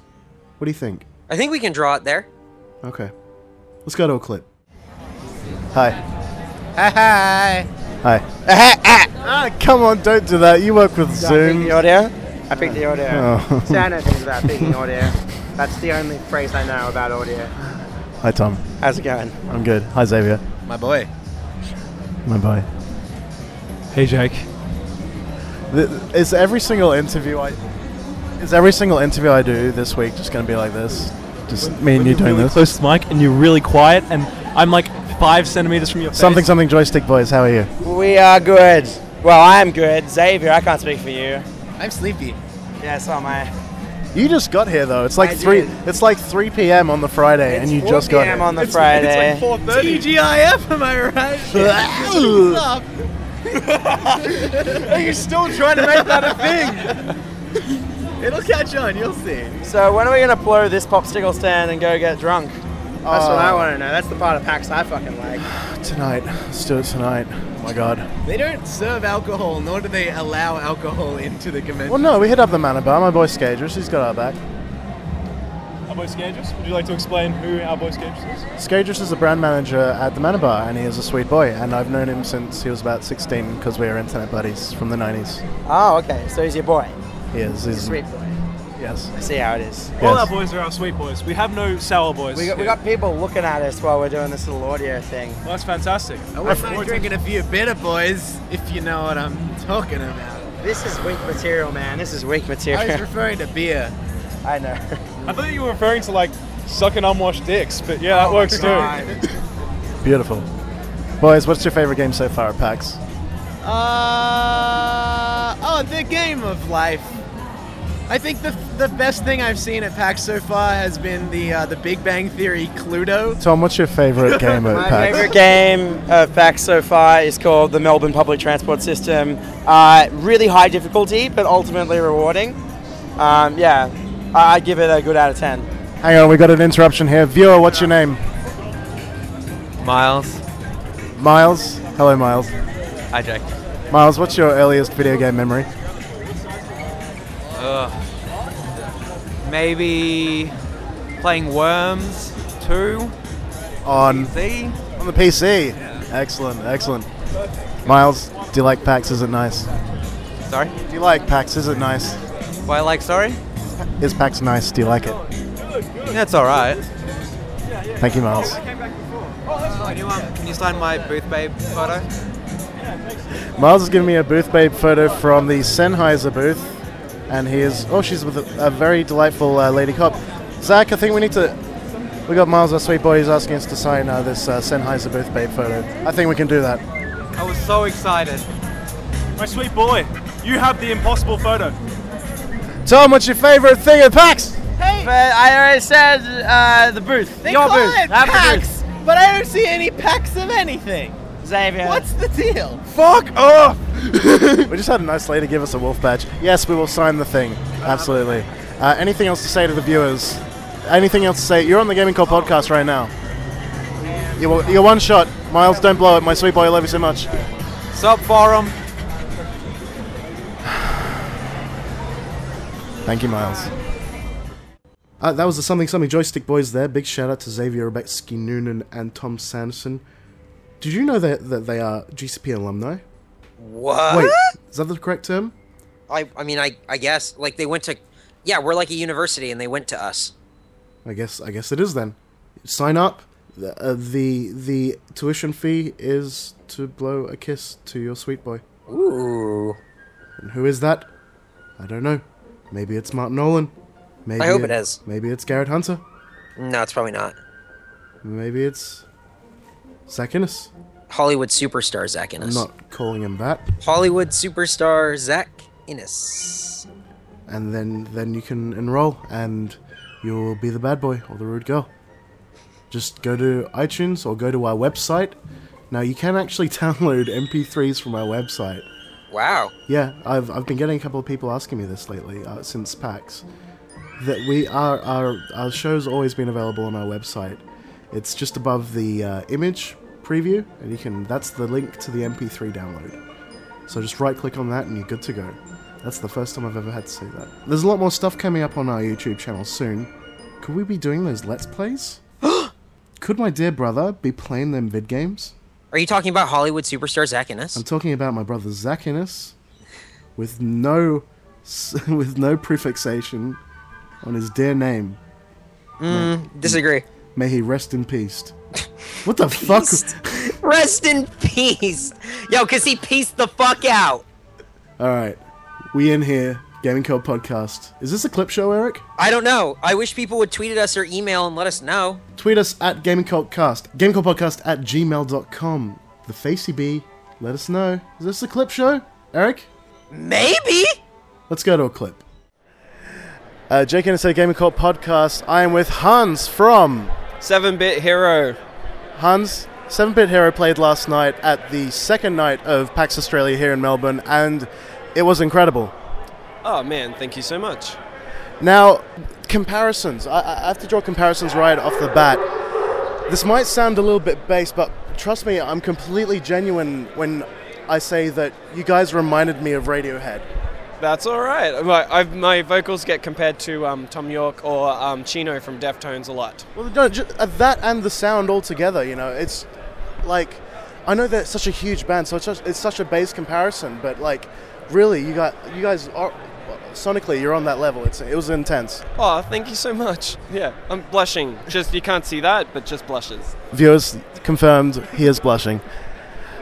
Um, so tell us a little bit about Seven Bit Hero, because I, I mean I was watching and you guys, I um, you had the two screens going with all the uh, visuals and everything, and you know great sort of 3D graphics and everything. It's oh wow, it's like game simulations, and that's cool and. Like the, like you would re- you would have this sort of recurring theme between each song. It's like oh wow, that's kind of cool. Recurring themes. I don't see many bands do that nowadays. And like it would be the the visuals would be repeating themselves as well. And I thought okay, okay. Uh, but then at the end, someone got on stage and you announced a winner. And that's when my mind was blown. That's when it was like it was like the end of Sixth Sense, really. Yeah, it's, so all that really happens is um, we've we let you play live video games that we've created, and they're timed out beautifully to the music, um, and they somehow kind of tie together with the actual song a little bit. And then at the end of the concert, someone would have had more scores than someone else, and will win, and then we'll kind of um, celebrate in your winning. So it kind of is this. Um, this like you know i've had this idea we need to combine my two favorite things which is music and video games and Mm. i just want to make sure that you come along to a concert and you get to play video games and we provide a soundtrack but then uh, it kind of all ties together the the way it works is so flawless that it, it just blew my mind when the realization at the end sort of came that that's what was happening because I came in just after the start of like the second song um, and I was looking at your, your synth guy and I thought oh wow he's got a very elaborate setup a desktop PC and everything and is that, is that a router there what's going on but then I've realized oh wait he's hosting a server and he's also a member of the band so can you explain to us about that? Because it, it works. It works through a way that m- most people might not think. It's you have a completely unique setup. I mean, for I don't know entertainment in general. So can, can we go into, into a bit more detail about that? Um, so um, level detail on that is um, I travel with a networking guy and a live visual um, a VJ, and then also a coder. So um, those guys um, they set up a wireless network, and then um, that kind of broadcasts our server out to everyone. Then you go onto the Android and iOS store and you download our live app. And then when you're at a concert, it becomes self aware and it's like, hey, you're at a concert. Um, and then it connects itself in and it sits itself in a lobby. Um, then in real time, we play these games that we've made really like it's kind of like a busted up Minecraft. So if you, you know Minecraft, you'll understand it, but we've kind of made it more imperfect and we've kind of triangulated a lot of the look of it.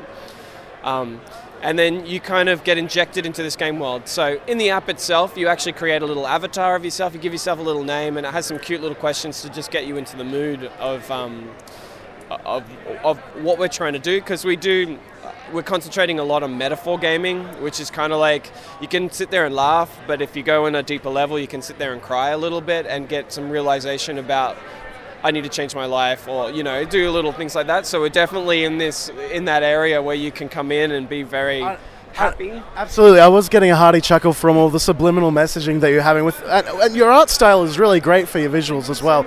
Uh, viewers, go go ahead and look up some YouTube footage of these guys live. I'm sure there'll be some coming up from uh, from PAX Australia fairly soon. Uh, it's it really is it's it was a unique event, and the music is incredible as well. Thank you so much. Yeah, yeah. It's uh, it's so much. We have so much fun on stage, and um, li- like at the PAX, it was incredible because the crowd was so into it, and um, I think so much uh, like you can just feel this energy bouncing around and so yeah and we want to really make sure that um, we're trying to flip the concept of a concert where usually what happens is you turn up and you look at the stage and it's a celebration of musicianship and i want to turn it around and, and go look you don't know how incredible it is to us that you actually turned up like i don't even bother to go to my favorite bands sometimes because i'm just like oh i just want to be at home so it's so i get so floored by the fact that there are people that have come tonight to watch you perform stuff. So we want to celebrate that you're actually here. So we're going to be doing more things in the future that will give you so much more control over how we are perceived on stage. And it will just get more and more ridiculous where you guys will be impacting our concert completely without destroying it too much, but we'll create these little pockets of joy that you'll be able to. And it, And it, it was too. I, f- I felt that joy, and it's, it's been a long time since I've been to a gig where there's been intensity, but at the same time you like feel it in your heart. You know, no, I'm, I'm, I- you know, I, I'm, I'm, I'm a romantic person. I have to go there. I'm sorry, uh, but no, you, were- you, were- you guys were really, really giving it your all, and that we, we definitely felt that. It was amazing. Uh, it's, it's great to see someone, j- everyone, just like going for it. And yeah, no, when you're just beating your chest every single beat, it was yeah, it was amazing. It was amazing. Um, uh, Hans, yes. what is your earliest video game memory? Whether it be at home or at an arcade, a friend's house, what is your earliest video game memory? Hans from 7 Bit Hero. I actually, and, and maybe um, some viewers or peeps can help me out. Um, I used to go to this water park, and I hate the water. So my parents would pay for me to go to this water park. and where did I spend my time? In the arcade. Like my parents didn't have any money, so I had no coins, and I watched people play. So that was like Kung Fu Fighter, um, some of those really old school classics. But there was one game that I can't find. And I remember watching it so religiously, like just watching these people play it. And it was this top view shoot 'em up of this kind of ninja character that would um, you'd move around and he would, but he would fire things forward. And I don't know what it's called. And I just know I know patterns and layouts of what it is and all this other stuff. But it's around that It sounds like Akari Warriors by SNK. I mean, there wasn't really a ninja characters, but it sounds like that kind of game. oh my goodness, it could be. But Maybe it's Akari Warriors? Maybe it's Akari Warriors, but oh my goodness, yeah. And that's my earliest memory. And then it would have to be like my parents sell it. Like I had a um, an MC10, and my dad taught me how to code an MC10, and so we were the first family to kind of have that. And then I religiously went through Commodore 64, went straight to the Amiga, argued with all the PC people for ages, then made the flip to PC, and then kind of moved forward. Well, Amiga had the good chipset. They, the, the, the, the sound chipset on the, the Amiga is just incredible. You can't get that funk, you know. You cannot, you cannot get the funk, and uh, uh, like Agnes. I mean, who can forget Agnes? His chipset, it's beautiful, Jazz Jackrabbit? beautiful. Absolutely. Uh, so, what was your favorite console growing up? Um, uh, I played Alex Kidd all the time, so you can kind of go to that and say the Master System, but Built in, the built in one? Yeah, the built-in one.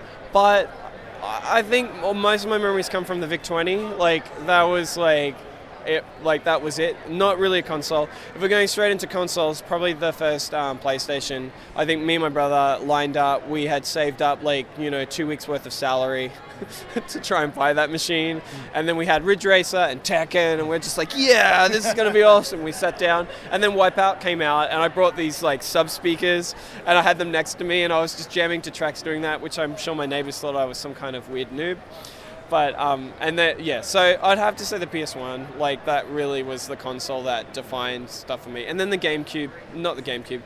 the N64 was like a really close second, only because of GoldenEye. Like it was just like the best multiplayer experience at the time. Now Absolutely. Grant Kirkhope uh, did the soundtrack for that. It was good. Speaking of which, good segue there, Hans from 7 Bit Hero. What is one of your favorite video game soundtracks of all time? I say one of because no one can really choose a favorite, can they? No. Ah. A- and that's hard because you play a lot of modern games and they really cap like they really capture what it is. But I will say this: um, I've had the privilege of meeting some incredible talent, and um, as I, I like I wrote game um, game music for a very long time, and I worked with um, id, EA, and Apogee back in the day. One of my friends, Jaron Tell, um, is probably one of my favorite um, guys, and he wrote the soundtrack for Golden Axe, and he wrote the soundtrack for um, Outrun. So um, he did this Commodore 64 version, and his version of Magical Shower is probably the one that made me fall in love with arpeggiating synthesizers and all that other stuff. So, Absolutely, absolutely. Hans, should we go to a song? yes, we should. Which one? Let's go to a 7 Bit Hero song, Hans. Let's do side quest because it's all about money and stuff. I like it. Hans, thank you very much. Thank you, Jake. And where can we check you out? Yes, check me out. Online. online on 7bithero.bandcamp.com and our EP's on there. And if you go to 7bithero.com, you can join up to our mailing list and we can tell you all the things and stuff about when we play. Great. Thanks very much, man. Thanks, man.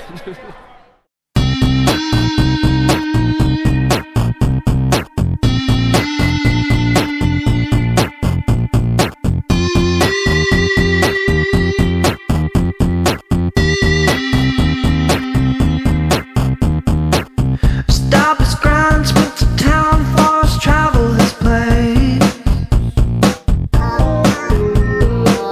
Start a quest that finds love that speaks truth to my face.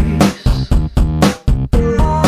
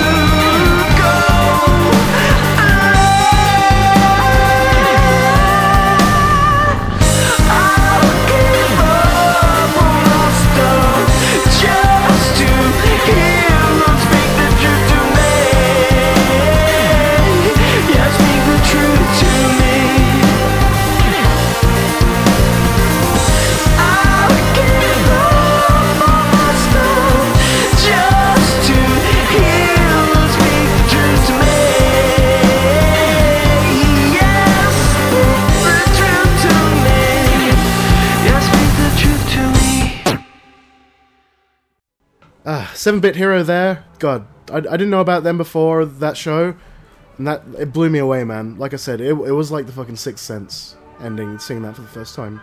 Now, if you don't if you don't know what I'm talking about, get ready for this.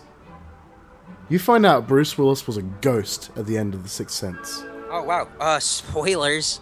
Yeah, and apparently Eris dies in Final Fantasy VII. I've only played six. I haven't played seven yet.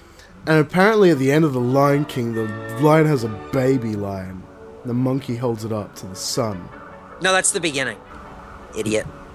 That's the end, too. I haven't seen the end. It's the circle of life, Eric. God! It's the circle of movie. Thank you, Eric. I only get to the part where they sing about uh, the elephant boneyard or whatever. hmm We made uh, we made some good friends at uh, Apex Australia. Did you? We did. Even though Brian was dressed like a rat the whole time. Well, you keep saying that, but I don't know. Maybe someone's animating this right now, and he no longer has. Just picture Brian dressed His like rat a rat, is. hanging out at the booth with you and Hollywood superstar Zach Innes. I think. And I think Brian would prefer to be the cat, to be honest. mm, doesn't matter. He's dressed like a rat. So if you're animating this right now, viewers, hint hint, just give Brian cat ears. Just do it. I- no, give him, make him like Two Face, where half of him is a cat and half of him is a rat, and it'd be, it's like a metaphor because he's so conflicted. and he's running around. He's eating cheese, but he's also he's lactose intolerant because he's a cat, Mhm. so he's choking on that cheese. Yeah, you know, you know how, uh, you know how the old wives' tale goes: cats hate milk. And then just just cut to to Martin in Sweden. He's very disappointed because uh, because Brian is a rat cat hybrid, and that makes Mhm. for a funny animation. Eric, what do you think? Uh, I think Martin would say something like this: "Hey Jake, do you like video games?" Yes. So you can use that as a as a Martin clip. This is the be, be the best animation ever. It's gonna be really interesting. Thank you, viewers. We did make some friends. we did. Uh, shouts out to the boys at Tech Syndicate. Shouts out to Kane. Shouts out to Spanx. Uh, they were there at PAX Australia, and um, yeah, we hung out a lot. We hung out in Sydney afterwards as well. Uh, maybe look for a, a YouTube video coming soon, maybe on that show. They are they are they are a long running tech blog. They used to be called Raise the World. Uh, that might be a familiar name to some of you viewers out there. Shouts out to Tech Syndicate. Are we we going to a clip right now? Are we? I don't know. I can kind of feel it. Do you feel it? Uh-huh.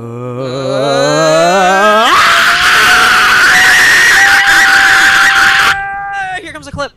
So, uh, hi, this is Kane from Tech Syndicate here at PAX Australia with Gaming Cult Podcast. We're the Gaming Cult Podcast. I'm Jake Innes. I'm Zach Innes. Together we are the Inneses. That sounds fucking lame, doesn't it? Yeah, that sounds like the fucking Veronicas or something. That's horrible.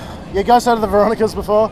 Yes, actually, I have. All right, well, let's move on. Uh, yeah, yeah, just moving right along past that. So how you how you guys been? Let's. Uh, I'm not sure how we want to do this because you guys do a podcast. I do a bunch of video stuff on the YouTube. I mean, Oh, yeah, well, let's let's just let it flow, man. Let your flow, let yourself go, slow and low. we're that just is the gonna run our- tempo. we're just gonna run our batteries down. Rest in peace, uh, MCA. Alright. Yeah. I'm just gonna stonewall you From the there. Beastie Boys. Oh yeah. Absolutely. Yeah, yeah. It's all good. So how do you guys get into this? What did you guys uh, start up? What was your what was your inspiration? Oh, well, I started uh, this podcast sort of late 2011 with a friend of mine, Martin Olin from Sweden. He lives in the middle of a forest with wolves. That's no hyperbole there, he really does. And uh, we, we wanted to start a podcast talking about collecting and all that kind of thing and obscure Japanese games, imports, all that kind of thing. And we did that, and it gradually evolved into a, uh, this weird thing. And we got a few, uh, the Mega 64 boys on. We got Garrett Hunter, Eric Badur, Brian Abishakra, and uh, you know they joined in pretty early on, and we just started talking about video games and music and all kinds of things. Then we got Zach, my brother, on. Yeah. Um, yeah, I came later, like a little bit later, but not too soon later. I mean, we're 30, we're 32 episodes in now, 31, 31, 31 episodes in, and I came around episode 11, and well, I brought something to it, but it wasn't exactly, you know, what you'd say. Zach writes fan fiction. There we go. Does he write erotic fan fiction? My debut was erotic fan fiction. Since then, like, What was, there hasn't what was been- that fan fiction called, Zach? Uh, this fan fiction was. ha- Are you familiar with Seinfeld? I am familiar with the show Seinfeld. Yes. Now you see, every episode of Seinfeld began with the as a, as a placeholder. Now this was called the face. Now hold on, are we allowed to be you know, Is this a family kind of show? No, we don't care. All right. Oh, perfect. As I said, we don't fucking care. Zach wrote a fanfic where George fucks Jerry, and it's called The Face. And the gist of it is, George comes on Jerry's face and shenanigans unfold. We are the Game Cult podcast. Yeah, I like these guys already. Oh, we're gonna we- have we're yeah. gonna have to chit chat back when I'm back when I'm in the states. We're gonna have to get in and, and do some more of this because Yeah. this, is- this is gonna be awesome. Absolutely. Yeah, no, it, it's kind of evolved into this weird thing where we do these radio plays. You know, I come from a radio background and a sort of record label kind of background. I worked for Warp Records for about uh, six years. Shouts out to everyone at Warp over in Kentish Town, if you're still in Kentish Town. Um, and uh, yeah, we started in, um, sort of featuring artists uh, every episode. Recently, we interviewed Lil B, and we've been featuring just different artists from all kinds of genres because we've always done like uh, album recommendations. That's always been a thing.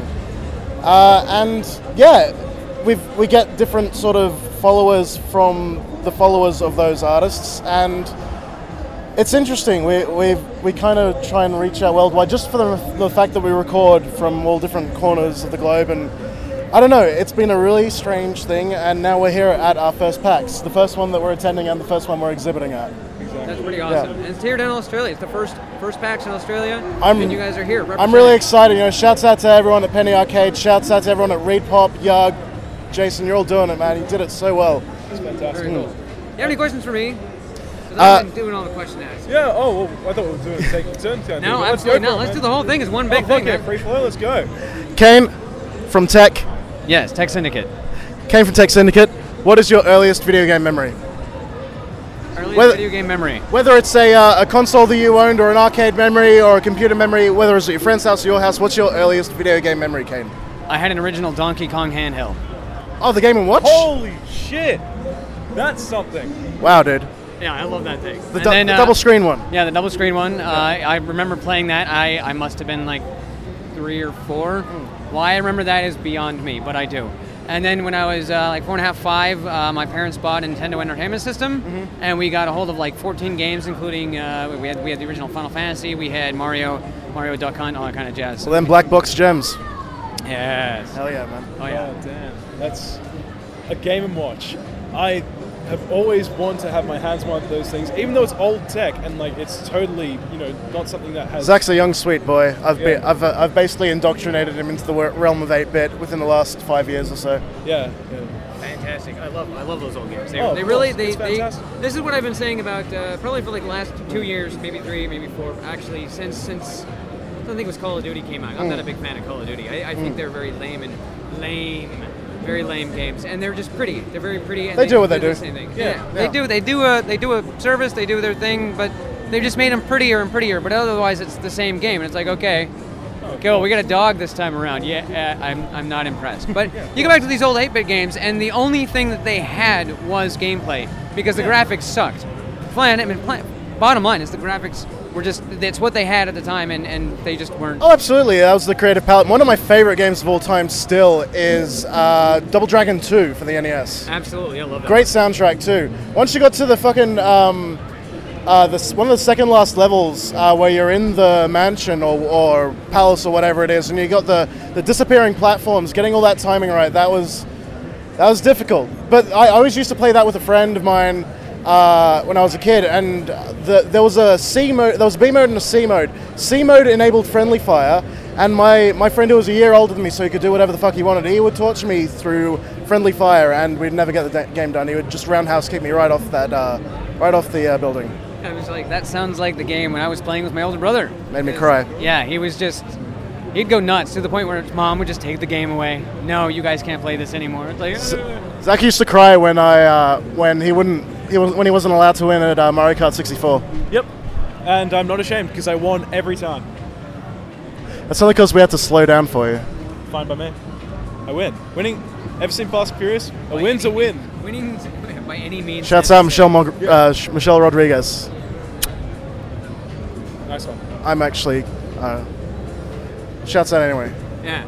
Oh, well. So how long have you been with Tech Syndicate? How long has this whole Um, thing been going for? Logan and I started this. Um, well, he started it back in 2008, like late 2008, um, and then I picked up very shortly thereafter. And we were originally called Raise the World, and we ran under that flag up until uh, I want to say two, just just over or just under two years ago, and then we switched it to Tech Syndicate just for strictly branding. And we were sick and tired of explaining to people that it's Raise R A Z E like we're tearing the world apart. Yeah. I mean, our logo is a giant Earth on fire. So wow, it's you know, we're we're not ashamed to admit that. That's heavy. If you've seen our uh, if you've seen our t-shirts here, we've got the GCP right here, you six six got it. six shirt. Oh well, Zach, I've got it right here. Our, our lovely boy, he's demoing it right now. Yeah, of course. That's one we got. It's got all the little gaming controllers in there. We, we do have a Dreamcast. We do have the NES. Uh, no, uh, no Wonder Swans. No Philips CDI. No 3DO, unfortunately. Uh, that's going to be the next revision.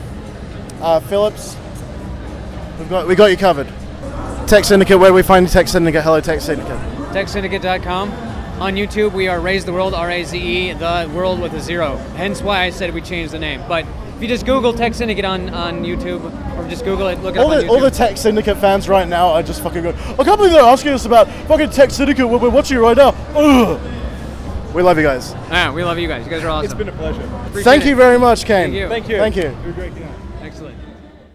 Erica, I'm feeling I'm feeling good about episode 32. Me too. You would think that running a skeleton crew, such as you and myself, uh, without everyone else, would be like, ooh, we might, this might be difficult. But I think we're finding new and interesting ways to introduce clips in this clip show or It's non-clip not- show. I don't I don't know if it's a clip show, Eric. I don't know. even. I wish people would email and tweet us and let us know if it was a goddamn clip show. Please live tweet episode 32 of the Game Call podcast. Now that you're like an hour and 15 minutes in, will you live tweet this? Let us know, viewers. We love you so much. Live tweet from whatever minute this is. Can you just tweet out, I'm live tweeting from here until the end, and then just live tweet from here to the end? Please. Eric? Yeah. Wh- What's a, what's another word? What's another like how do you say clip in Spanish? Uh, I was gonna make a dad joke and say El Clipo, but I'm trying to be better than that. Like, I I understand that like the dad joke is easy, Yeah. but I'm really trying to like be above it. Uh, You're gonna are you gonna really like some of our South American viewers are gonna have a bad time if you say that. Well, unless they're in Brazil, because that's Portuguese, dude. I know. I know. How do you say it in Portuguese? um clips? Wow, I think that was maybe like a race. Like, was that racist? I don't know if it's racist, Hmm. but it's definitely ignorant. I'll go and for- I don't stand for ignorance. No, Eric, I've got Portuguese friends in Portugal, so it's not racist. Oh, do you? Oh, your Portuguese friends in Portugal. In actual Portugal. No, so it's not racist because I've got friends from that origin, so it's automatically not racist. So Oh, is like- that- is that right? Like if you if you, if you if you apparently have a black friend, and you Uh-huh. might you might say the n word once once or twice because you're a fucking idiot. That's Right. not racist because you might have a black friend once. Oh, yeah? Yeah, You might have a black friend once. yeah. So it's not racist. Hey, Jake, Yeah. are you ready to go to a recotar, which I believe is Spanish for to clip, To clip what? to clip out this next clip? Because get to snipping and cutting, because we got a clip coming your way. Viewer, what's your name? Josh. Josh. Hello, Josh. Hello. Zach. Hello, Zach. Pun? Never mind. Josh, uh, you are at PAX Australia. Are you enjoying yourself? I am enjoying myself a lot. Josh? Hello. Hello. Josh, what is your earliest video game memory? Ooh. Well, I actually came into games pretty late because, um, you know, I'm a young kid, born in '96. You are a young sweet boy. Continue. Sweet boy. Actually, that's what I got on my year 12 jacket. Uh, sweet boy. Really? Yeah. that's a good coincidence. But um, yeah, the first Very game nice. system, the first game system I owned was a PS2, and the first video game I owned was Kingdom Hearts. But um, before that, we had a laptop with Windows 95 on it, and I remember getting my mom to uh, uh, set up DOS games like uh, what was it Hugo, whatever it's called. Hugo? Hugo or something. He was like lost in some forest in Africa, like some jungle. Zach, Yo. do you remember? Do you remember a DOS game called Hugo?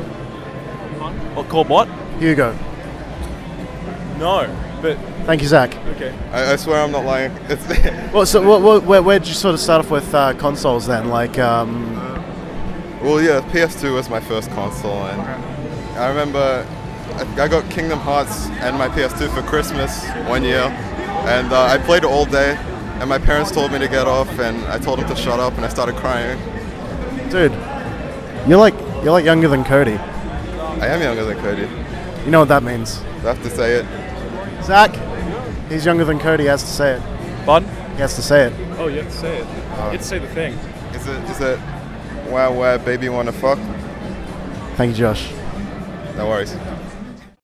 That viewer sounded handsome. Mm, I think so. Ooh, good job. We, I would say, the Gaming Cold podcast has some of the most handsome viewers. Handsome boys, handsome girls. I agree. Mm-hmm. The, but by and large, by consensus, most handsome viewership. I, I would say, why don't you tweet us and let us know if this is a clip show and if this is the most handsome viewership? Only one way to find out. You got to let us know. We got to get the census in viewers. Mm-hmm. Mm-hmm. I uh, I tried the Oculus Rift at PAX oh, Australia. what did you what did you think of that? Um. Well, could we have a, find out?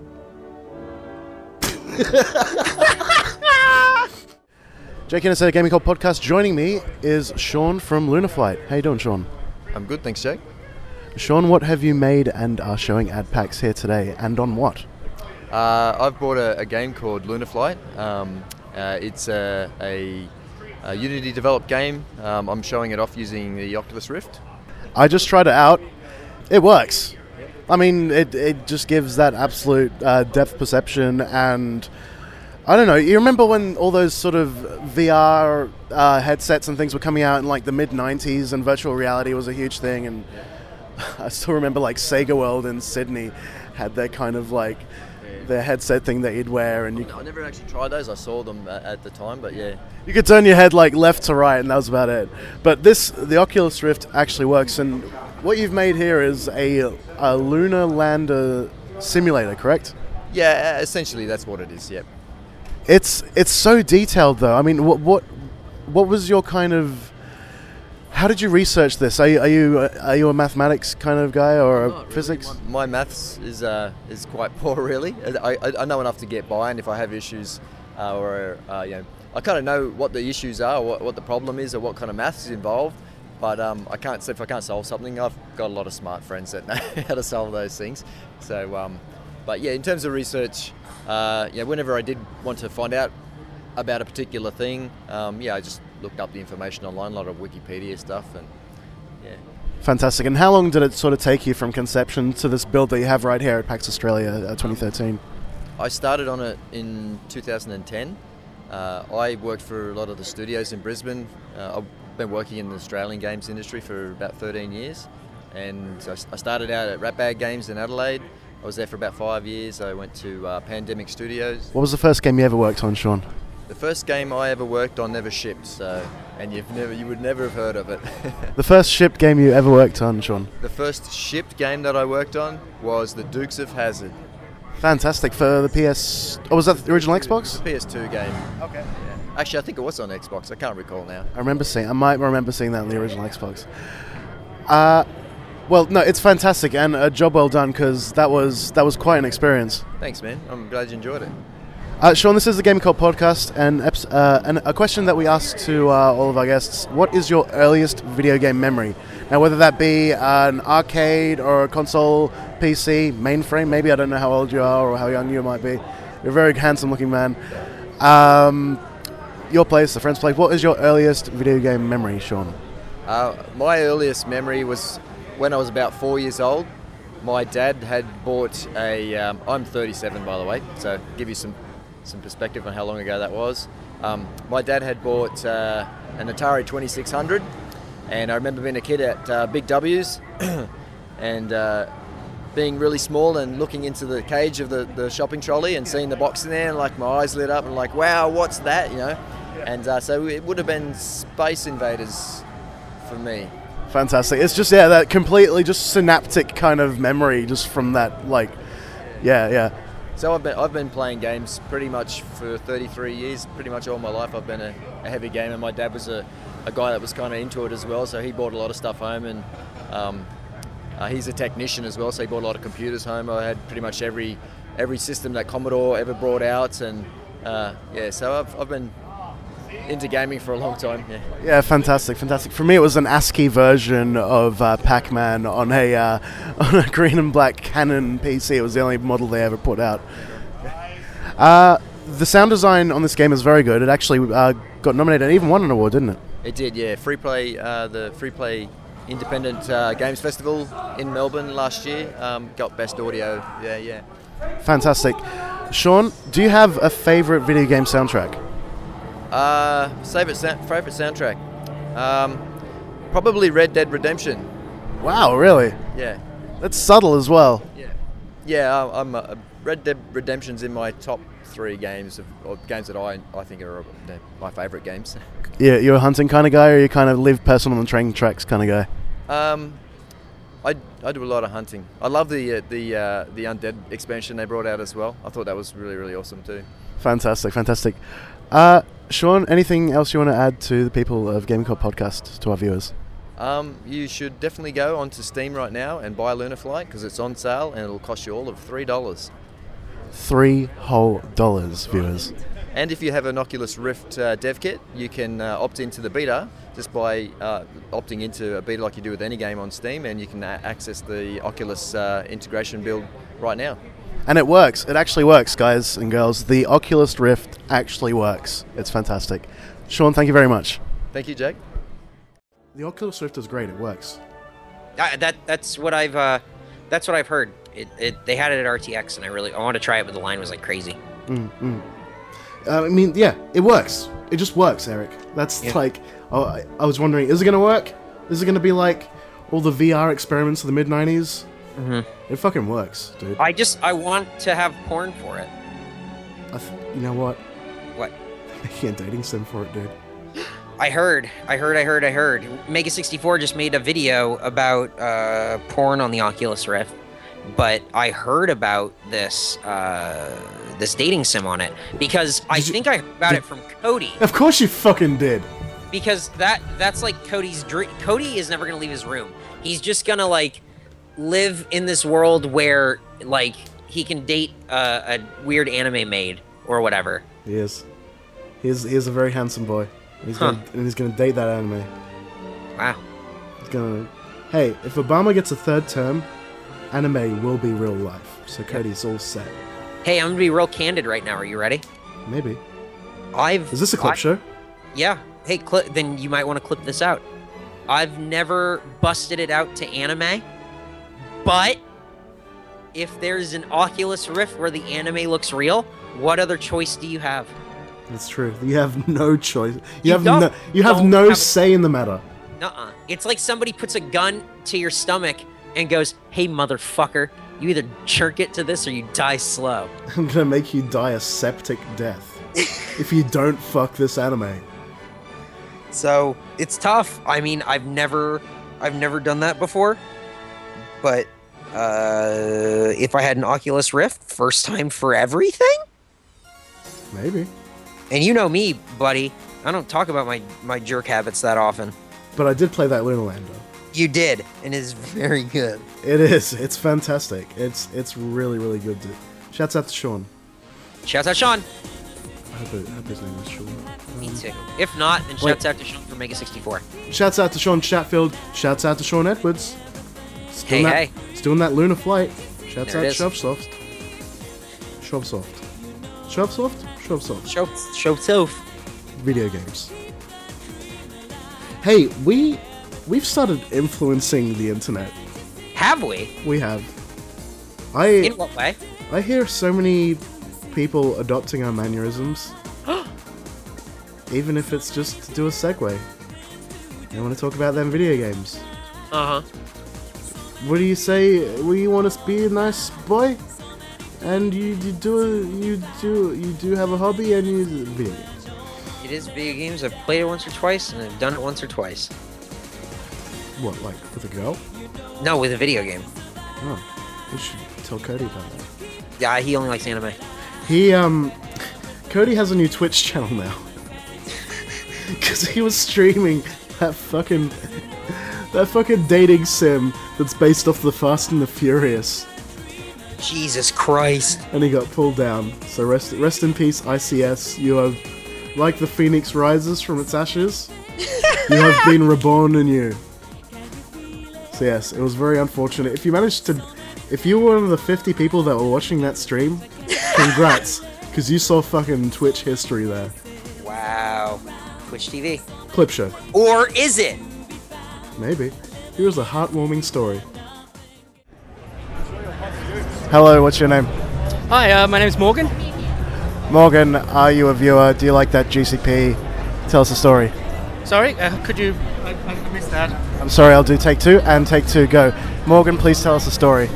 Okay, so um, I, I didn't know what the gaming cult, uh, the, the gaming cult podcast was, and I've never actually listened to an episode, so I apologise for that. Uh-huh. Um, but there was, uh, I was playing um, Halo 4 a, a while back, a few, well, yeah, a few months ago now, and uh, my, my friends had logged out, but I was still playing, and so I was just playing random games when all of a sudden uh, I got an invite to a party, and I had no idea who was in this party. Uh-huh. Turns out it was the Gaming Cult podcast, and so I was treated to um, questions about my ethnicity and uh, demands for me to do a variety of accents. All the while, uh, I was being shot at in game, and I can't, I can't tell you who, but one of the people from the podcast was making a high pitched screaming noise for about 20 minutes solid. Oh, dude, Cody was playing that new Smash Mouth symbol. Well, quite possibly, yes. I, I, I, I think I remember hearing something about all the different phenomenal tracks that you could find on that album. To sound like this? It sounded exactly like that. I didn't realize you had it here. I thought it was just a whole range of um, s- uh, CDs and t shirts for the podcast. I do. I, You got the album here. I do keep the master tapes with me. You know, I do. I do follow Smash Mouth on Twitter. That's a lie. I don't sm- follow Smash Mouth on Twitter. Morgan, a, uh, a question that we asked to a lot of gaming cult uh, people that we have on: What is your earliest video game memory? My earliest video game memory is actually um, it's one of two. One, uh, stealing Leisure Suit Larry and trying to get into it and not being able to answer any of the questions, and so never getting past that first section. And the other You, one, ne- you needed the manual. That's early DRM, man. you did, you did, and my father memorized and then burnt the manual. That's brilliant. And uh, and the other thing was playing a Commodore 64 and playing Peanut Butter Munchers, which was just a phenomenal game involving peanut butter sandwiches and grabbing stars in order to make them because stars equals peanut butter. Makes sense to me. Morgan, thank you very much. Thank you, thank you so much. Ah, thank you, Morgan. Morgan Morgan is now a new fan. Oh, good. You can- because before he was just a confused man, and now he's a fan. and you can see a picture of us giving him a hug on, the on the Aw. face ID. You and Hollywood superstar Zach Innes both hugged Morgan. Maybe. Wow. Maybe. Maybe. Maybe everyone was doing hover hands that day. Wow. Everyone was like doing mad hover hands. It was good. It was a good time. Well, I don't actually want to touch a girl. That's weird. Yeah. I'll get sick like you. Well, yeah. I mean, you, you touch a girl, you touch a butt. What of it? Not a girl's butt, but you touch a butt. It might be your own butt. Nope, mine feels weird. We had a we had we had a fully grown tiger at our booth. I saw. We had a lot of dinosaurs and dogs. Dude. It, wa- it was the gaming cult animal park, and it was there. And you, hey, you you Paxos goers, you liked it.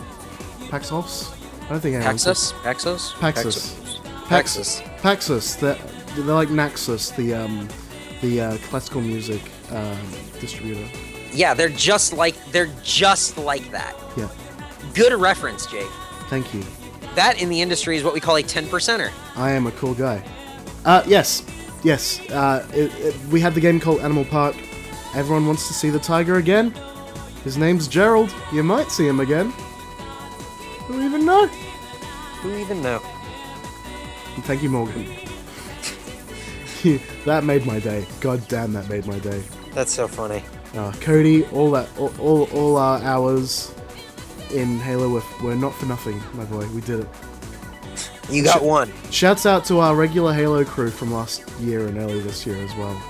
Uh, Ant, Ethan, fucking Pike Money. I'm gonna yeah, Rob. I'm gonna leave a million people out. Brooks. Maybe we'll do that Halo night again. We'll find some. We'll sing that Smash Mouth once more, and induct some more members into the cult. Dude, you might as well be walking on the sun. It ain't no joke. Might as well be walking on the sun. Eric. Eric, I'm gonna get I'm gonna get an email from the lawyers. Eric, And if you swallow Eric. me, tomorrow, but if the Eric! You might well be wrong, you know we're done. You're all welcome. thank you, Eric. I think this is working out well. So far, so good. You know what? I uh, I got to interview. I'll just say it. One of my favorite bands, and that band is this band. Take it away. No, no, we're not going to take it away. Eric, you do it this time. Okay. Here is an interview with one of Jake's favorite bands. He didn't tell me which band it was. So here's an interview with Aerosmith on here on the Gaming Cult podcast. It's it's the mini bosses. Mm, a potato potato. Gaming Cult Podcast. I'm here with Matt and Cameron from the Mini Bosses. How you guys doing? We're doing great. Guys, I saw your sh- set last night. I've been wanting to see you live for a very long time, a very, very long time, and you did not disappoint. It was an amazing set. Well, thank you, thank you. We, we've been waiting to see you for a very long time as well. Oh, stop. also, not disappointed. Yes, not disappointed. Thank you, my boys. Yeah, Sweet we- boys. We had a great time. The, the, the crowd was wonderful. Um, the whole show was absolutely a blast. Uh, I was really impressed with uh, 7 Bit Hero and their whole interactive uh, concept for the show. I think that's going to be huge very, very soon. Really excited to see what they do with it. Absolutely. So, boys, was it last year that you put out Brass too?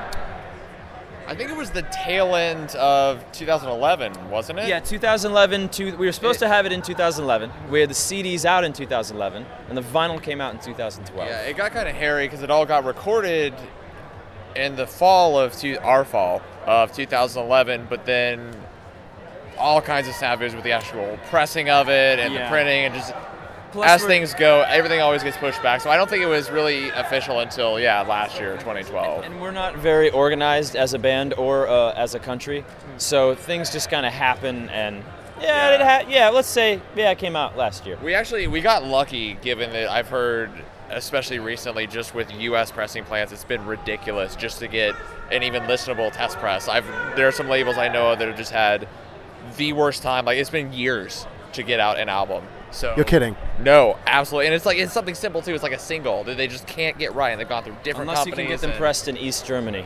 Oh no, I'll, I'll, I'll hook you guys up with some good pressing plants. I know some good US based pressing plants. I'll hook you up. Yeah. Awesome. Uh, so, did you uh, record? Bit of a technical question, I suppose. Did you record uh, Brass Two to tape again this time?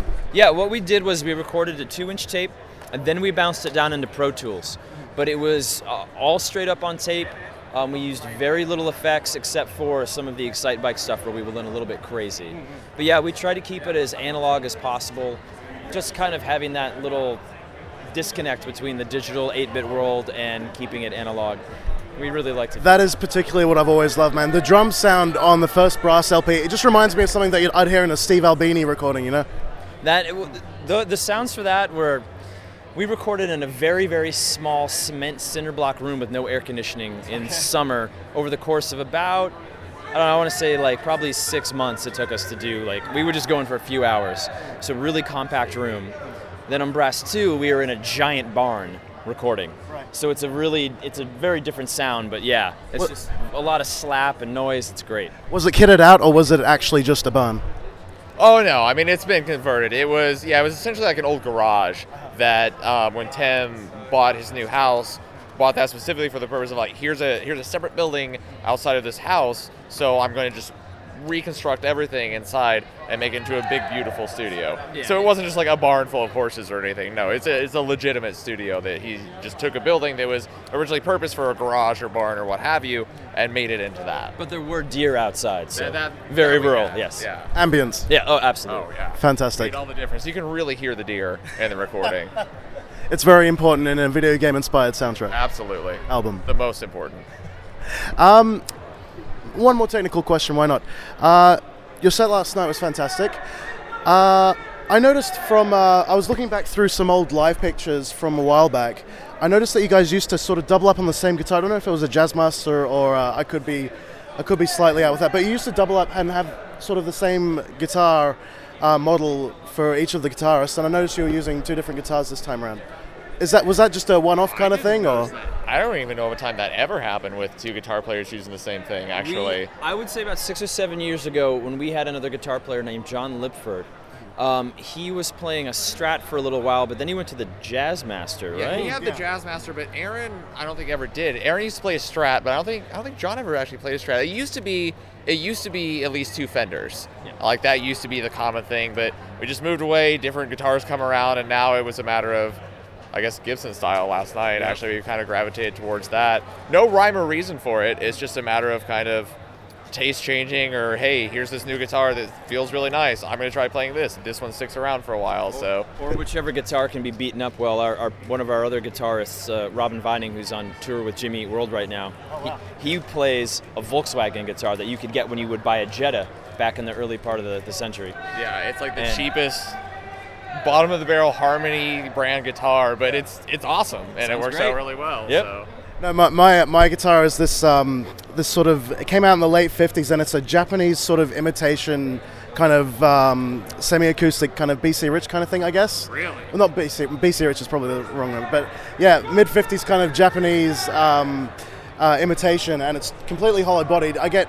It's not a good guitar. Like it was the kind of guitar you'd buy at a supermarket for like twenty dollars or something back in the fifties, or probably even less. But it, I get a really unique sound out of it with, with some of the projects that I have. Yeah, and it feeds back like a motherfucker. I'm sure. I'm sure. Yeah.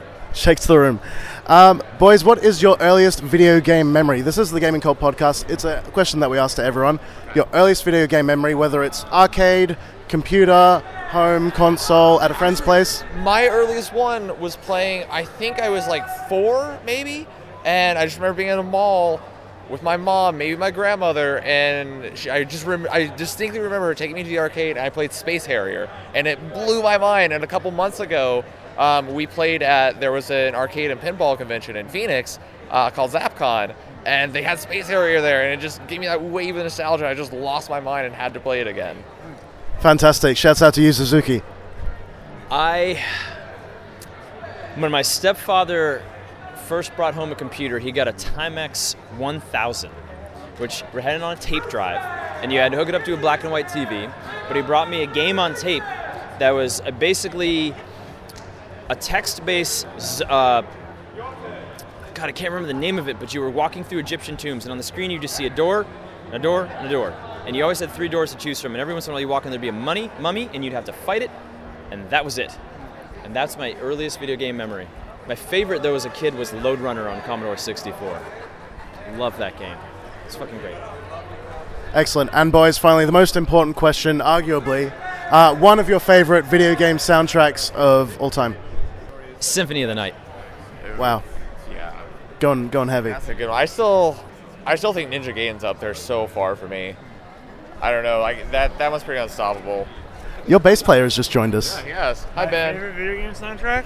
Your favorite video game soundtrack? Do I have to name just one? What one of? Oh, okay, go three. Oh, three. Wow. Okay, Super Highlight on the Genesis. Wow. Dude. Um. man, Michael Jackson's Moonwalker on the Genesis. Um, Fantastic. I'm trying to think of the three that I listen to the most right now. Echo the Dolphin. No, no. Um, that opening. That opening level was very relaxing, though. It's very mellow. Man, uh, 8-bit era. Can You I gotta name? cut it off. I'm, I'm gonna name. I got- this is not fair to make me choose these kinds of things. One of the songs that we played. No. Well, Maniac Mansion E NES. On the NES. Fantastic. I remember where you could sort of, uh, when you were playing Day of the Tentacle, you could go into a little secret room and you could play the full thing. That was that was a lot of fun.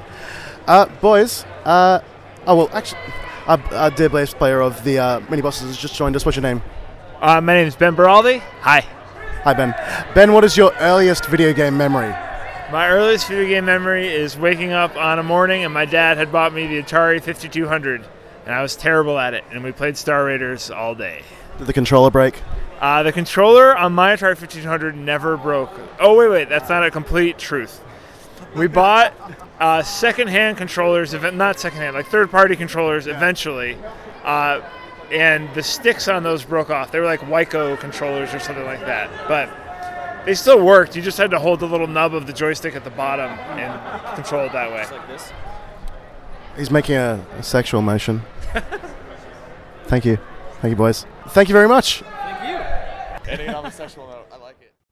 Well, that was um, that was a fun time for me. The mini bosses set was incredible, uh, and they they they did their stuff well.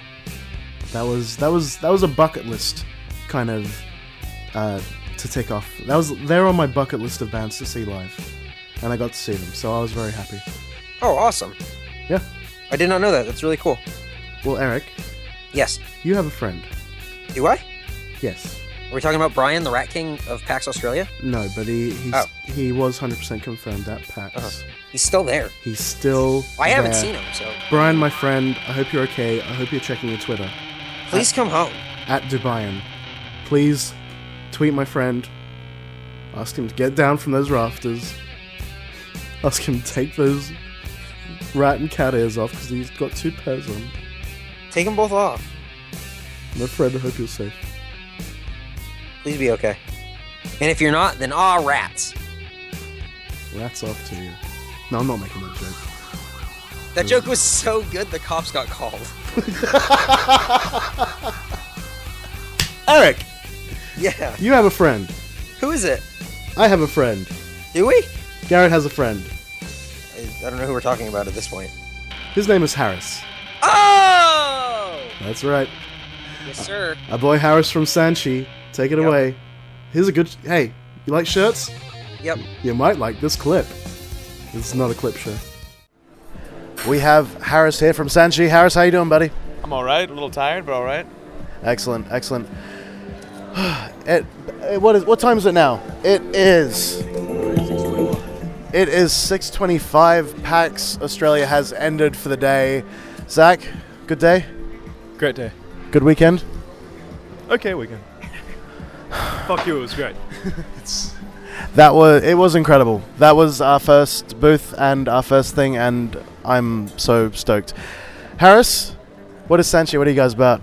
Oh, we're about uh, T-shirts for people that like video games. I guess that's so vague.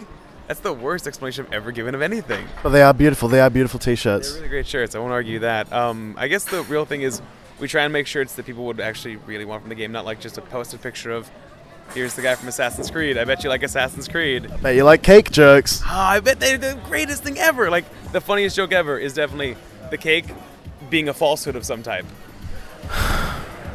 Yeah, I'm sorry. Harris. Yeah. No, I agree. I agree. My sweet boy. I know that one. I heard it once. Like they said it on like a TV show or something, and it was from like I don't know a game. Was it? Yeah, video games are big these days. Yeah, Hey. And they have it on TV. You know what's really funny? The Big Bang Theory. Man, that is such a great show. like, Hey. did you guys see that one time where like? Hey, hey, Sheldon. Yes, Leonard. What's your favorite type of cake? Ha, it, that would be that would be funny, Leonard. The fact is, the cake is a lie. Yeah, basically. Comedy. Yeah, it's it's gold. It's written for our gen- generation. I bet if you just say Super Mario in between a dialogue, you'll get a laugh track. One of my favorite things. Take away the laugh track. They have nothing. It's actually. Have you seen this show without the laugh track? Oh, yeah. Better show. Way better show. Documentary. Garfield autism. minus Garfield. Yeah, yeah, exactly. It is. It's socially inept autism. Just- uh, It's a, it's a show about social anxiety, and that's it really is. Hey everyone, and then just gone. And then laughter. Absolutely. Harris, what is your earliest video game memory? My earliest video, my earliest video game memory. Um, when I was a kid, I remember playing Pokemon, but that's not what I remember vividly. Uh, I got suspended for this, so it was a good it was a good choice. We would always play Pokemon. Like when you were a kid, you'd pretend you were whatever the fuck, like you would like Power Ranger or whatever. Absolutely. And we played Pokemon. My friend was an interesting kid, and he always chose Chansey, and I chose Primate. So at one point, they had to pull me off my friend because I was kneeling on his shoulders, punching him in the face over and over and over, yelling Primate. And they said that's bad, and I had to go home for the day. Yeah, it was a lesson. That's the best fucking answer I've had all weekend. Harris, have a t-shirt. Oh wait, you've already got one. I got one. I'm wearing. I have two, and I'm wearing this one right now. Fucking the gaming cult, man. Of course, uh, over my own shirts, no less. At a booth where I sell shirts, I'm wearing this instead. Shouts out to everyone at Sanchi. Uh, what has been your favorite thing of PAX?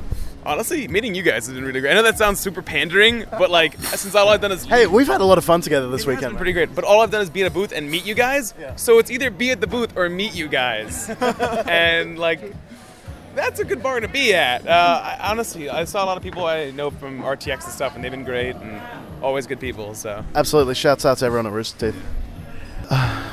do you like video games? I do like video games. Zach, do you like video games? Love video games. I think I've asked, been asking this. One up me, Zach. Yeah, well, how about you say something better than love? What's All better right. than love? I uh, oh fuck. I love is all I got. Like um, undying passion. Fuck. Yeah. It's got you there. Dead journal up in here. Unadulterated ecstasy. Uh, you win. I can't fucking video game. Dead Just can't fuck a journal. Video game. So you win. You win. One day, if Obama makes it right, I will fuck an anime. There we go. There we go. That's the goal. So, third term, let's get it. Four more years. Years. Four more years. What Kill a the fucking anime. Slay What a the fucking beast. anime. Spill. Is that? No, no, no, no, no. No. no, that's not. It's uh, uh, Lord of the Flies. Oh, Yes, Yeah, I'm yes. Piggy. It's just an adult Piggy. They didn't crush his head in though. Yeah, yeah.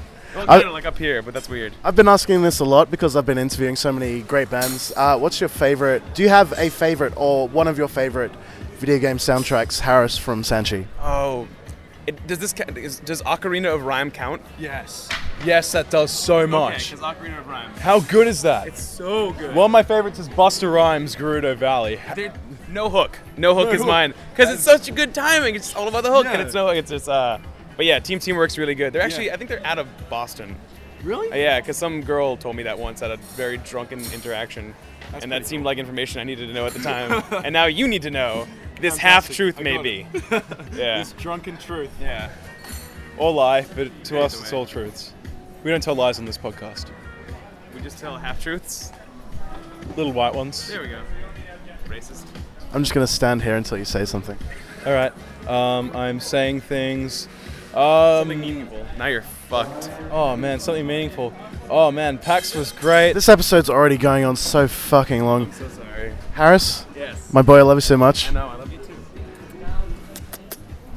Thank you. Thank you for being on the Gaming Co podcast. It was great. It was really fun. Anything you want to say to the viewers out there? Um, thank you for listening. Are they viewers? Is that the same term? We do still call them viewers anyway. Well, thank you for viewing my voice. Thank you for vi- yes. Yeah, and viewing uh, your voice. Thank you, my boy. It's a pleasure. Thank you. boy, he had a lot of interesting interesting things to say. My friend George Harris Fish, bringing it in for the Gaming Cult podcast. Awesome shirts from Sanchi. If you guys are not familiar with Sanchi, go to a convention because uh, they are typically there with a lot of really cool shirts. Their shirts are amazing, man. Their- Yep. Their Fully Cooley shirts are great. I got uh, their um, Chrono Trigger shirt, Mm-hmm. their Persona shirt. It's like a Juness kind of shirt with the weather underneath. Really, Yeah. really cool. Um, I got a I tri- got the um, I got the Jets, I got the Jet Grind Radio or whatever shirt the of the uh the oh what's the name of the girl gang the love the love whatever. Garrett Love was Attack. wearing it Uh, recently on, uh, uh, on the I Fully fucking I Cooley love that shirt. I think it looks. Hey, I don't even like Jet Grind Radio that much. I think that shirt looks so cool. shirt. Hell yeah, hell yeah. And I got the uh, I got the really cool Triforce one with all the chickens inside of it. Oh, nice. Yeah, that's, that's a great shirt. So yeah, check out if you guys go to a convention, Sanchi's probably there, and you can check out a lot of their shirts. They have a lot of really cool designs. They do they do a really cool thing where, you know, it's subtle. Some of the stuff is really subtle. Some of the stuff is more overt. You, you find like a nice in between, and, and there's shirts for all styles. You know. That's right. That's right. Shouts out to our boys at Sanchi. Yes, sir. Uh, so that was that was a um, that was a lovely end to a lovely convention. And Mhm. I, I got again. I got to thank everyone at Penny Arcade. Yep. I spoke to Jerry on our on our setup day. Um, we had a good chat. He's a very nice boy. Uh, he does that Penny Arcade, and we love him so much. Is that like a good way to describe Jerry? Yeah, I love them. Give them give them a kiss, You like that? Jerry and, and Mike and, and all those guys. They're all great. Penny Arcade is great, and they they're doing great things for the community, bringing these conventions to different places. It's not like Australia has a lot going on convention wise. You know what I mean? Not really, So no. so Chef- so them really reaching out and and you know our, our buddy out there you know getting some stuff going and That's right. PAX Australia. Shouts And- out to and I- that coup too.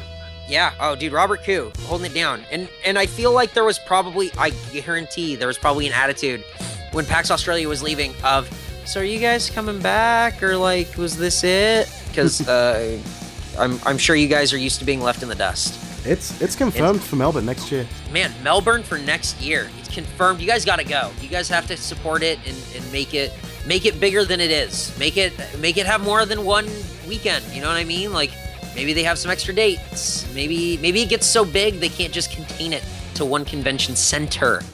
Think about it. Think about it, listeners. And shouts out to everyone at Readpop as well for, for putting it together locally. Yes. It's uh, it's been a great time. Thank you for taking a chance on the Gaming Cult podcast because we we we we went down well.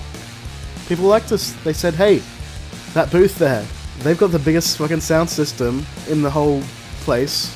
I'm g- gonna explain it really well here. You watch, I'm a watch me wield my words, Eric.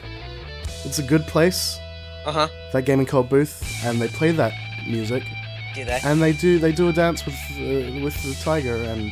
Oh wow. Zach wears a hat, and it's a it's a fun time. And they got Are you that- talking about Hollywood superstar Zach Innes wearing a hat? Uh, yeah, but I don't Wow. call them that.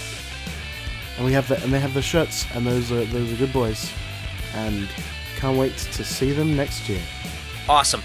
Thank you, PAX Australia. We had uh, honestly, real talk, we had an amazing time. It was it was very very special. We knew we know that there's those viewers out there.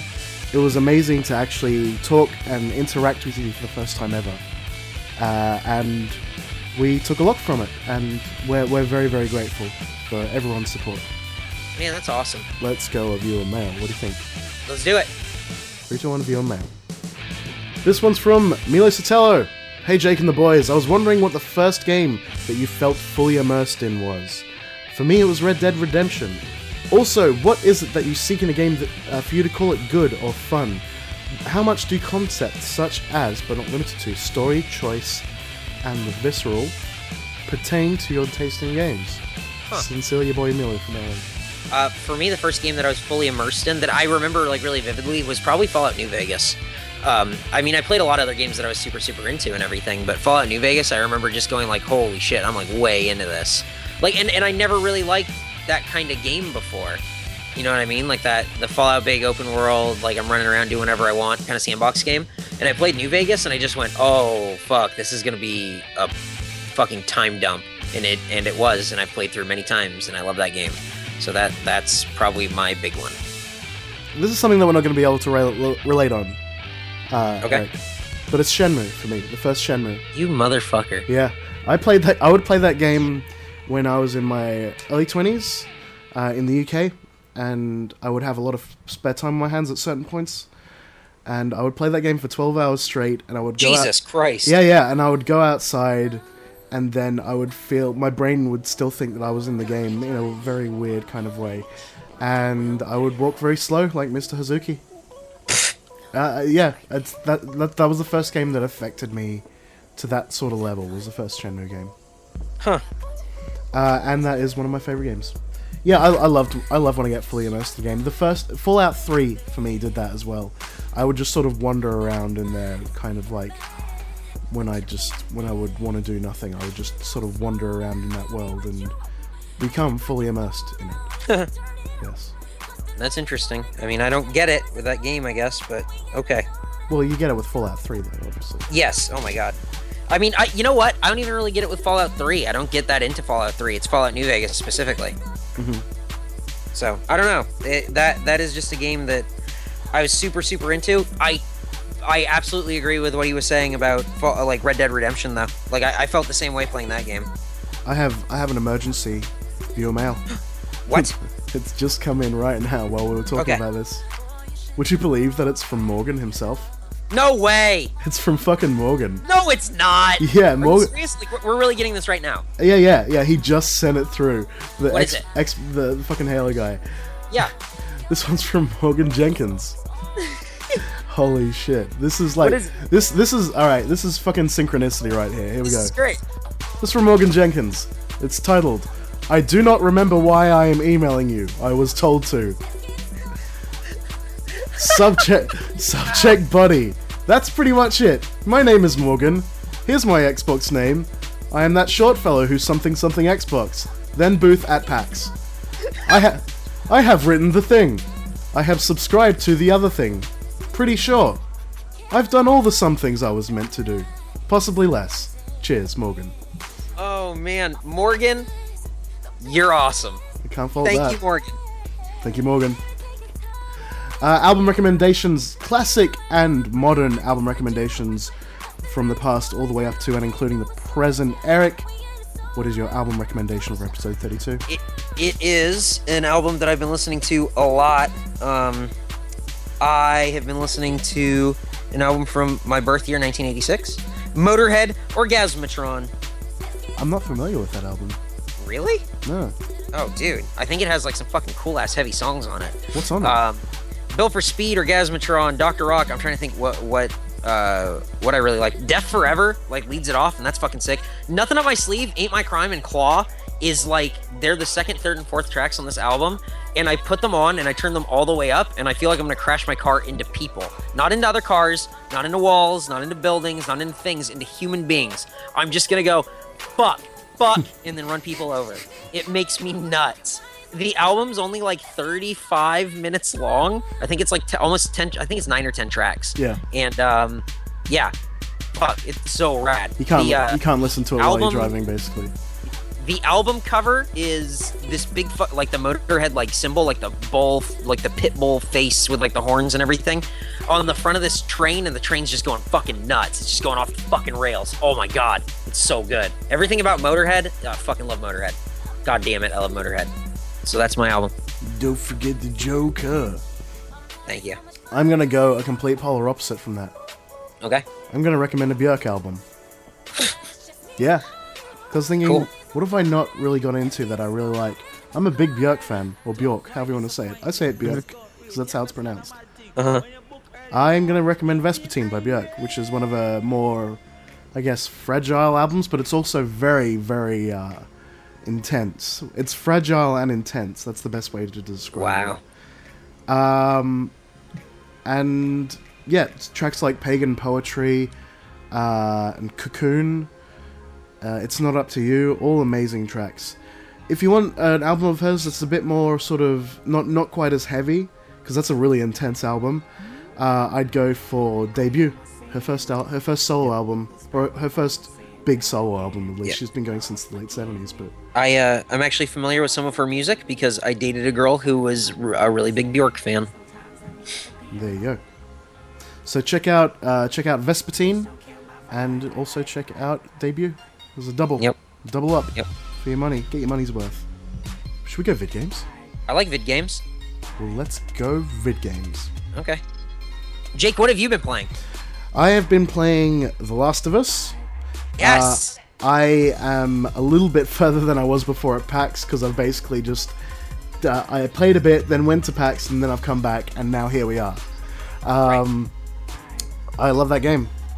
Uh, it's Great, that- isn't that's it? Gonna, that's going to be one of my games of the year. I can't wa- Absolutely. I can't wait to see which bends and turns it's going to take me down. It goes a lot of different places and it's fun all the time. You can't get a better recommendation than that. I, I really I really can't think of a part that I didn't have fun playing. It's GCP approved. What more can yes, we say? sir. Absolutely. Uh, I got a few pickups when I was in Melbourne. I Uh-huh. got some uh, DS games to add to my collection. I got uh, Ace Attorney Apollo Justice, the sort of the fifth game in the series, the last one they put out. Uh, I got The World Ends with You, the, the Square game for the DS, that RP, that really cool RPG. Yeah. It's one of the best games on the DS, and never came out uh, outside of the US and Japan. Uh, I finally got a copy. That wasn't a bootleg because I ordered a bootleg of it off eBay once. Yep. And now I have one. And uh, I got. Uh, I found a copy of Dimension the Ward, Dementium, which was like. It's like a horror game on the DS, but it's also 3D. It's like a survi- It's like Polygon. It's really crude, but also really scary and moody. Like, yeah, check out Dementium the Ward if you can on the original Nintendo DS, because that's uh, that's a scary game for like a low graphic kind of DS game with on a 3D engine. Nice. Uh, I'm playing New Super Luigi Brothers U. Or Yeah! It's, or it's just actually no, the brothers. I'll confirm something right now. I, I have the artwork in front of me. The brothers is crossed out. It is 30th anniversary year of Luigi, 2013. New Super Luigi U on the Wii U. It has a green case and it's a really really fun game, and it has that trademark Nintendo amazing level design, and it's quite challenging. So I, I really really love this game. Go get it. You can either download it as like a standalone DLC kind of thing. You don't need the game. You don't need the original game to play it, uh, or you can buy it in physical form. And it's a great game. Pikmin 3 just came out too, but I haven't played that yet. I haven't got that yet. Ah. Eric, what have you been playing? Pretty. Pikmin 3 sounds pretty meh to me. Uh, I've Doesn't been sound playing. meh. I start. I beat Last of Us, so I started a new game plus on Last of Us. Um, but I have not gotten very far because I started playing uh, Double Dragon Neon again. Oh, cool. And I also started playing Borderlands 2 again. So I have been playing those a lot. Wow, you're like right, right in the comfort zone right now. I, I am I'm having a very good time with the games that I'm revisiting. Uh, didn't know that I was going to get so much replay out of these, and I'm having a bl- I mean, when this podcast started, I was playing Borderlands 2, Yeah, having a blast with Borderlands 2 again. That that was your game of the year last year. Yes, it was. If you guys are still playing online and you want to play some Borderlands 2 online, you want to jump into my game and have a good time, let's do it on PlayStation 3. Hell yeah. Well, Eric, Yes. I think that's it. Now, was this a clip show? Well, you know what? I, I- I don't think we have any kind of percentile to confirm that right now. Viewers, tweet into us at Gaming Cult Cast and let us know. At Eric Badul, let's let's. Hey, at everyone. Don't actually tweet at everyone. I don't. Don't, know. yeah, I don't know who that I don't, I don't know whose who Twitter that is. is. They would Don't- be really I don't know upset who if you that just is. started tweeting them about I the don't show. know who that is. I don't know who that is. I don't know who that is. So don't do that. But hey, tweet at all of us. At don't know. Don't tweet at all of us. I don't know who all of us is. Don't do that. Um, but tweet at all of those GCB boys, and you will let us know if this was a clip show or not. I say I'm not sure. I say it's a bit of a split decision, but we'll know soon. Write to us, GameCultPodcast at gmail.com, facebook.com slash GameCultPodcast, uh, Gaming Cult, PO Box 10, Glebe, New South Wales 2037, Australia. Thank you for sending in those things to us. We like those things. We will talk about those things. And hey, we'll see you next time, guys and girls. Listen to me right now, children of the Gaming Cole podcast. Goodbye and good luck. And was this this was a clip? No, it wasn't. This was not a clip. We talked too much for it to be a clip show, but I guess clip shows clip shows just aren't clips. Let me know if this was a clip show because if it was, I'm sorry. Or if you liked it, you're welcome. Goodbye and have a great night listening to more clips. Rewind some of these clips and go, "Ooh, this was good." This live tweet when you replay this podcast. Good night. And unless it's the daytime, goodbye. Then good day. I don't think it was a clip show. Shit! Was this a clip show? I don't know. I think it was a clip show.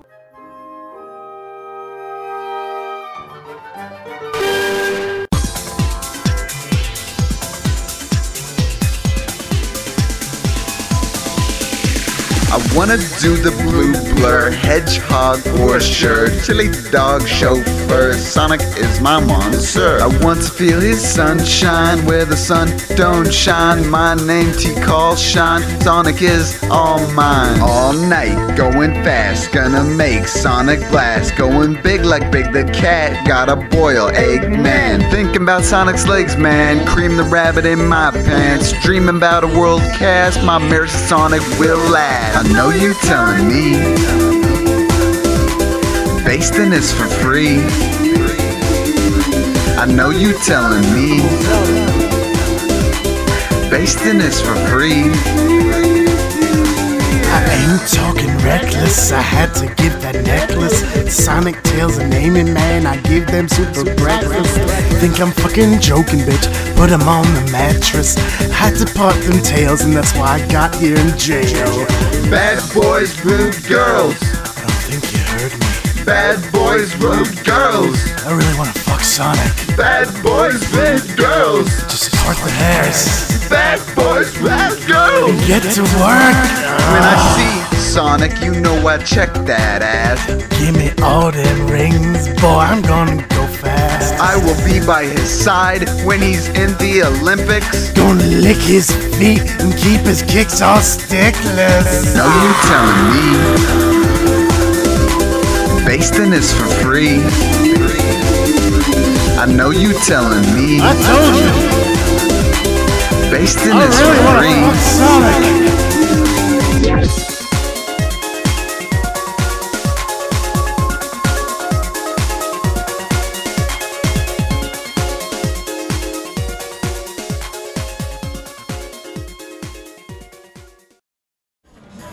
Hi, Zach. Hey, Jake. Hi, uh, Alex. Oh, g'day. Alex, uh, I made you eat natto once, and that's how we know you. Well, that's how the viewers know you.